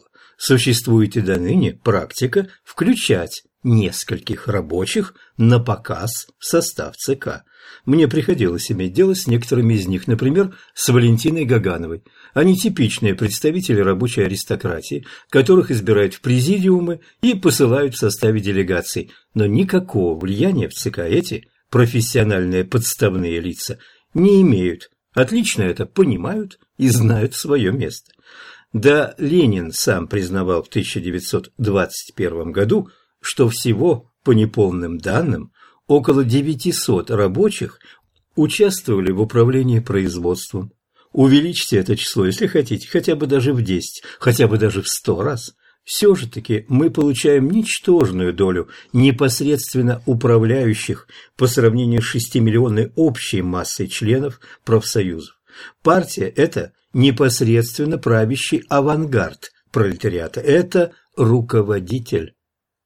О подлинном социальном составе этой партии мы уже говорили. Впрочем, Ленин и не считает, что рабочие действительно должны управлять государством. Не доверяет он им. В 1922 году Ленин объявляет, что действительные силы рабочего класса состоят сейчас из могучего авангарда этого класса.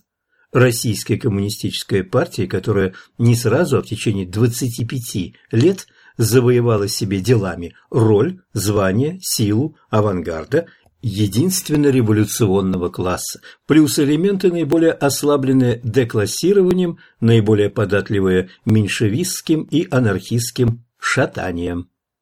Таким образом, партия носит имя и играет роль авангарда, а настоящие рабочие симпатизируют меньшевикам и анархистам. Вот вам и диктатура пролетариата.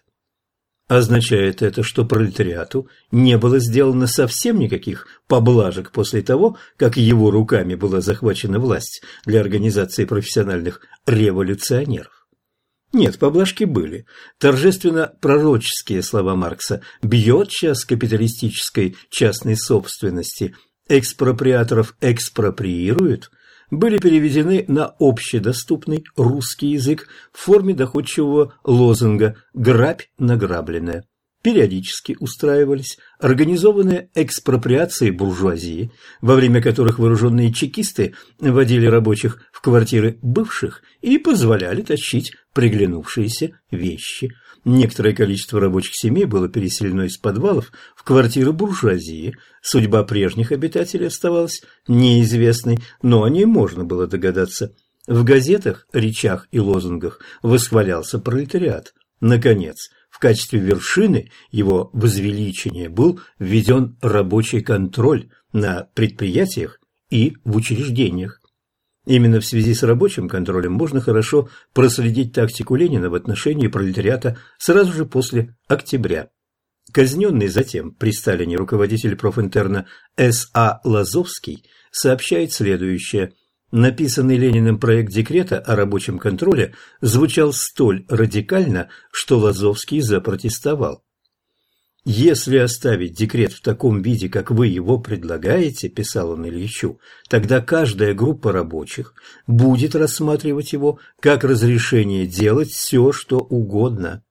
Ленин разъяснил, сейчас главное заключается в том, чтобы контроль пустить в ход. Никаких преград не нужно ставить инициативе масс – Через определенный период можно будет на основании опыта увидеть, в какие формы отлить рабочий контроль в общегосударственном масштабе. Через определенный период форма была найдена довольно простая. Рабочий контроль был вообще отменен, как, по словам того же Ленина, шаг противоречивый, шаг неполный.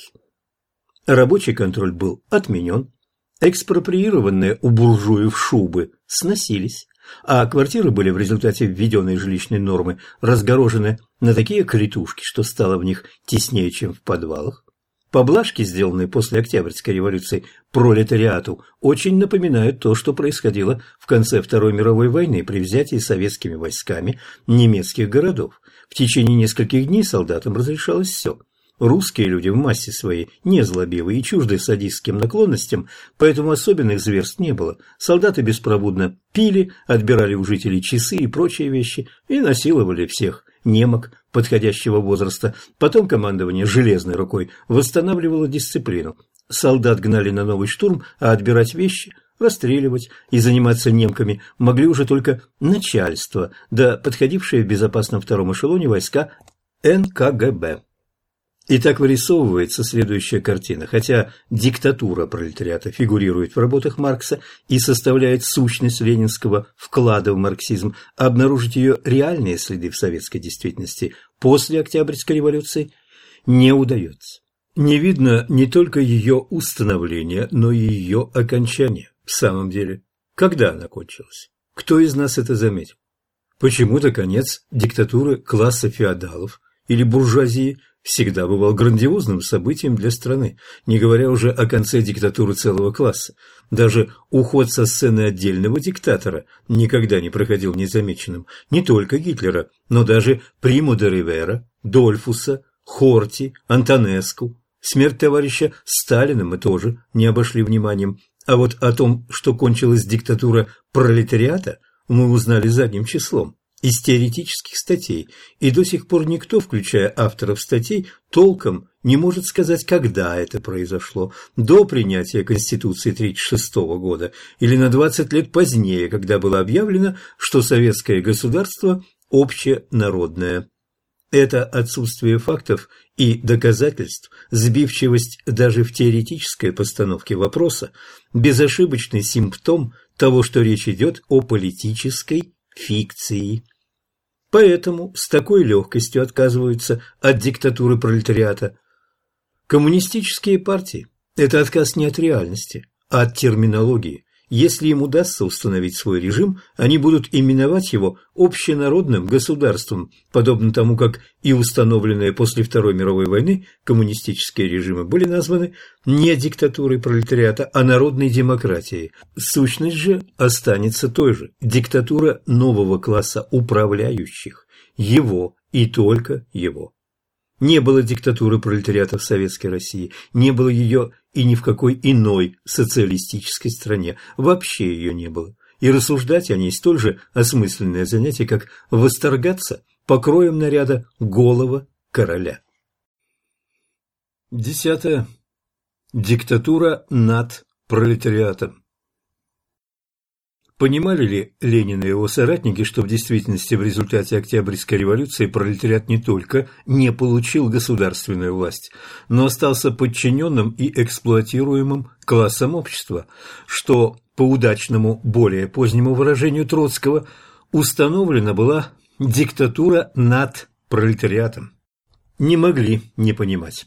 Свидетельство о сознании ими этого факта то, что в работах Ленина мы находим его обоснование – уже накануне октября в книге «Государство и революция» Ленин впервые заговорил об обществе после революции несколько по-иному, чем принято было прежде в среде марксистов. Вместо живописавшегося ранее безоблачного благоденствия рабочих и крестьян, освободившихся, наконец, от надсмотра эксплуататоров, Ленин неожиданно выдвинул вопрос о необходимости учета и контроля – трудящихся, победителей в предстоявшей революции, оказывается, надо было учитывать, контролировать и дисциплинировать. После Октябрьской революции Ленин уже в полный голос стал настаивать на воспитании новой дисциплины у трудящихся, называя это новой формой классовой борьбы. Наименование было зловещим. В классовой борьбе большевики расправлялись с врагом сурово. Кто рассматривался в качестве потенциального классового врага?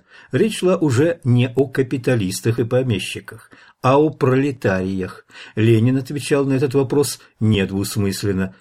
Разве классовая борьба в эпоху перехода от капитализма к социализму не состоит в том, чтобы охранять интересы рабочего класса от тех горсток, групп, слоев рабочих, которые упорно держатся традиций, привычек капитализма и продолжают смотреть на советское государство по-прежнему, дать ему работы поменьше и похуже, содрать с него денег побольше. Ну, слова об интересах рабочего класса здесь привычный эвфемизм для обозначения интересов авангарда и его советского государства – а остальное все правильно. Классовый враг для Ленина – те рабочие, которые не хотят, чтобы их это государство эксплуатировало. Как видим, Ленин не только сознает реальную обстановку в обществе, но и делает из нее бескомпромиссные выводы.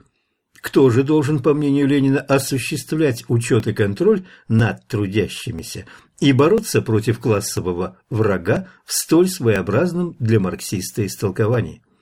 Ленин заявляет, что после Октябрьской революции рабочие не знают над собой никакого ига и никакой власти, кроме власти их собственного объединения, их собственного более сознательного, смелого, сплоченного, революционного, выдержанного авангарда. Обилие хвалебных прилагательных не меняет того факта, что иго и власть над рабочими, оказывается, все-таки есть, а осуществляет ее авангард, то есть по ставшему к тому времени уже стандартным обозначению организация профессиональных революционеров. Реальность отражена четко. Ленин сознает, однако, необходимость пополнения рядов этого авангарда. Чем глубже переворот, тем больше требуется активных работников для совершения работы замены капитализма аппаратом социализма констатирует он менее чем через полтора месяца после Октябрьской революции и ставит задачу сейчас не должно думать об улучшении вот в этот момент своего положения, а думать о том, чтобы стать классом господствующим. Призыв этот обращен, разумеется, к народным массам, но фактически к ним относится лишь первая его часть – не думать об улучшении своего положения. Господствующие же позиции предназначены не для самой массы, а для активных работников, для тех, кто отличится в деле подавления противника и выполнения поставленных ленинцами задач. Вот на какой работе, писал Ленин в январе 1918 года, должны практически выделяться и выдвигаться наверх в дело общегосударственного управления организаторские таланты – им надо помочь развернуться. Они и только они при поддержке масс смогут спасти Россию и спасти дело социализма. Сознание господствующего в стране авангарда Ленин не рассматривает как временное явление, связанное с революцией, гражданской войной и переходным периодом. Речь идет для Ленина о различной роли и месте различных социальных групп в обществе. Продолжим читать ленинские слова, которые мы уже начинали цитировать в предыдущем параграфе. Вот как поучает Ленин несостоявшегося диктатора пролетариат – господство рабочего класса в Конституции, собственности и в том, что именно мы двигаем дело, а управление – это другое дело, это дело умения, дело сноровки. Чтобы управлять, надо иметь людей, умеющих управлять. Умение управлять с неба не валится и Святым Духом не приходит, и от того, что данный класс является передовым классом – он не делается сразу способным к управлению. Для управления, для государственного устройства мы должны иметь людей, которые обладают техникой управления, которые имеют государственный и хозяйственный опыт. Вот вам и диктатура, пролетариат.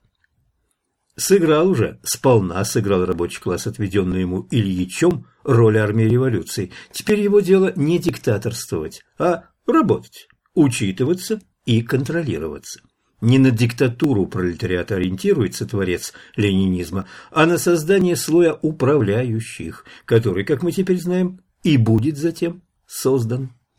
Ленин сам предлагает к этому руку в одной из своих последних статей «Как нам реорганизовать рабкрин», он выступает с планом, в котором и следа не остается от рабочего контроля, шага противоречивого, шага неполного. Шагом не противоречивым и полным должно быть в области контроля, по мнению Ленина, сформирование привилегированного бюрократического аппарата. Служащие этого аппарата, рабоче-крестьянской инспекции, пишет Ильич, по моему плану, будут, с одной стороны, исполнять чисто секретарские обязанности при других членах Рабкрина, а с другой стороны должны быть высоко квалифицированы, особо проверены, особо надежны, с высоким жалованием. В качестве управляющих Ленин представлял себе давно знакомых, испытанных членов своей организации – профессиональных революционеров. Даже головокружительно возвысившись над ними и созерцая их с раздраженным чувством полного превосходства, он все же продолжал их ценить и им верить. Именно поэтому Ленин с растущей тревогой всматривался в неудержимый новый процесс, развернувшийся в советском обществе. Одиннадцатое. Новая дружина. Процесс состоял в бурном росте партийного и государственного аппарата власти и в его возраставших претензиях на то, чтобы управлять страной. Он был вызван объективно теми преобразованиями в общественной структуре, которые проводил не по прихоти, а по необходимости сам Ленин, декретируя и осуществляя огосударствление и централизацию, создавая монополию одной правящей партии.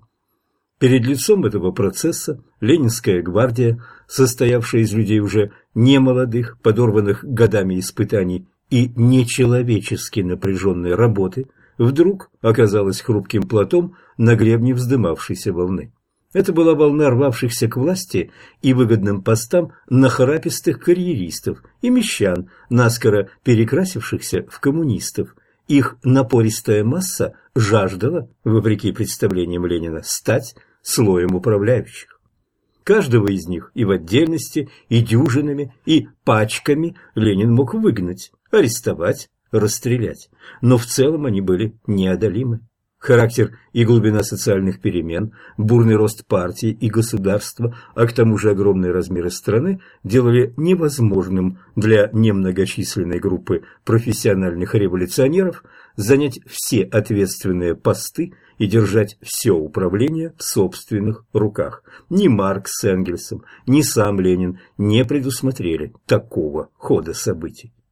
Когда читаешь последние работы Ленина, помещенные в 45-м томе полного собрания его сочинений, явственно видишь, как находящийся на краю могилы вождь мечется перед этой неожиданной проблемой. Порой он пытается выдать ее за наследие царизма, говоря об угрозе российского аппарата заимствованного от царизма и только чуть-чуть помазанного советским миром.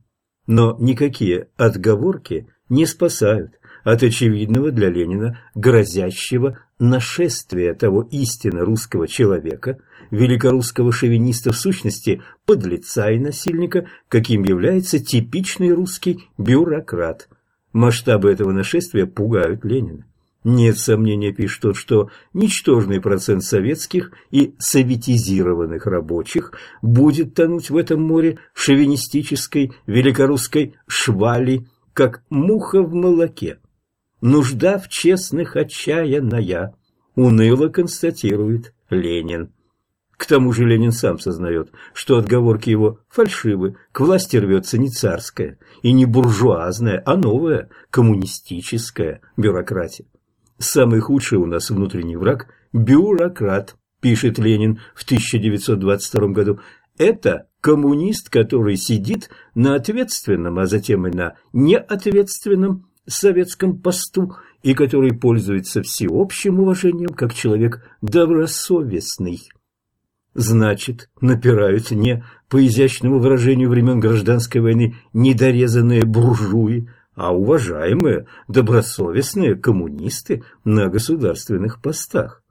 Больше того, бюрократия растет и в партийных органах. В своей последней статье Ленин с тревогой пишет обо всей нашей бюрократии, как советской, так и партийной.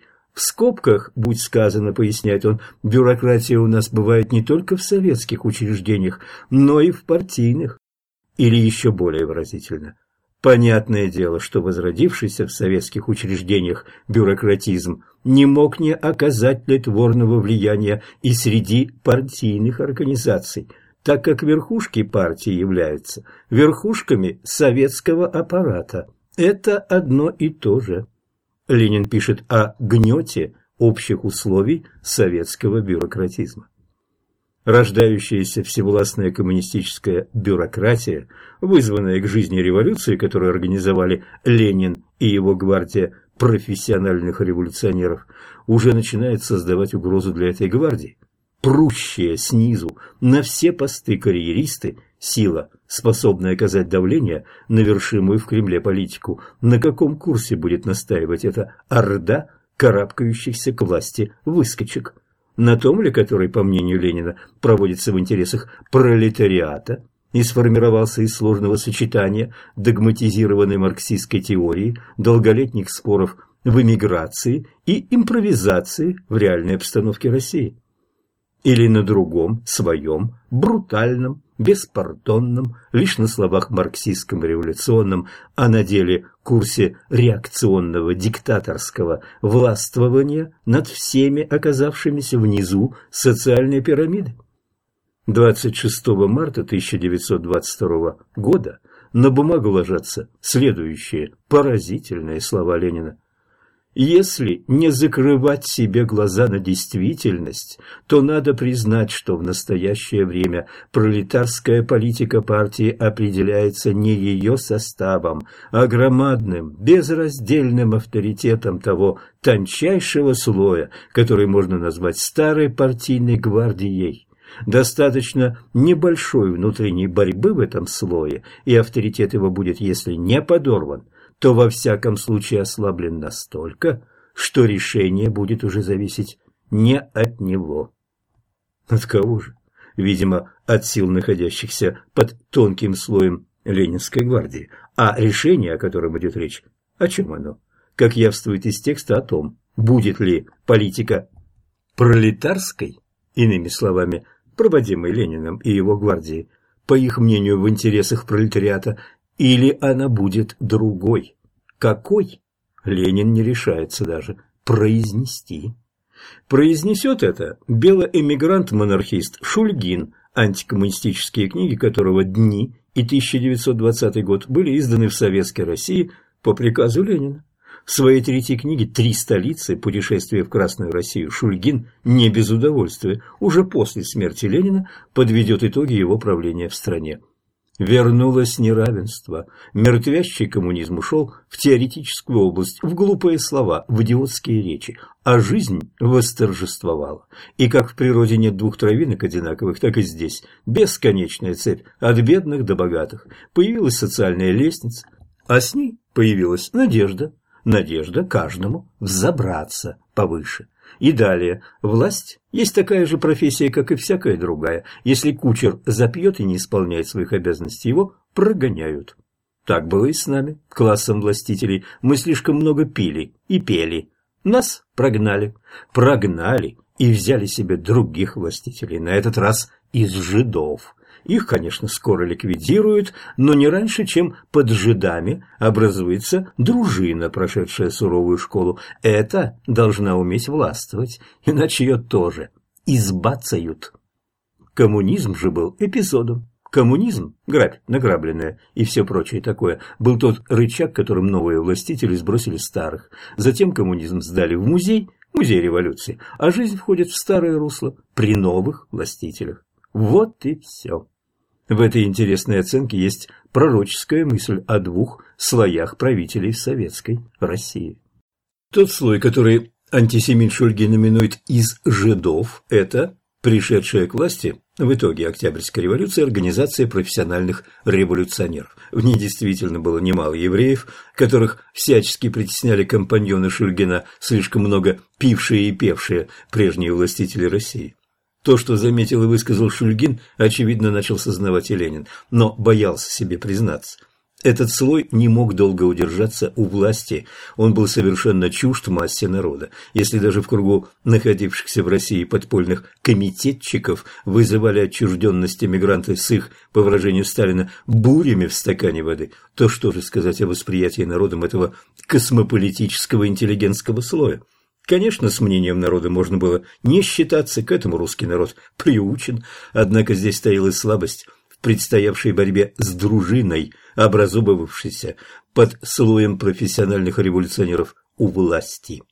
Сама история зло смеялась над этими гетовскими учениками-чародея. На протяжении ряда лет Ленин и его соратники при всех попытках и невинность соблюсти, и капитал приобрести, в итоге всегда предпочитали капитал невинности. Обманув рабочих обещаниями установить диктатуру пролетариата, они стали быстро превращаться в новый господствующий класс. Но процесс рождения такого класса оказался неудержимым, вырвавшимся из-под их контроля. Ленинская гвардия с сохранившимися у нее элементами идеализма, с иллюзиями, будто она действительно руководствуется интересами пролетариата, оказывалась беспомощной по сравнению с новыми силами, не отягощенными самообманом и стремительно заполнявшими русло этого процесса. Горькой иронией истории было и то, что через три недели после цитированной записи Ленина по его инициативе генеральным секретарем ЦК партии был избран Сталин. Ленин боялся даже небольшой внутренней борьбы в рядах своих гвардейцев, которая привела бы к падению их авторитета. Сталин втихомолку строил планы борьбы не на жизнь, а на смерть против своих соперников Ленинской гвардии и стремился растоптать ее авторитет. Ленин понял это уже тогда, когда подошли последние дни его сознательного существования.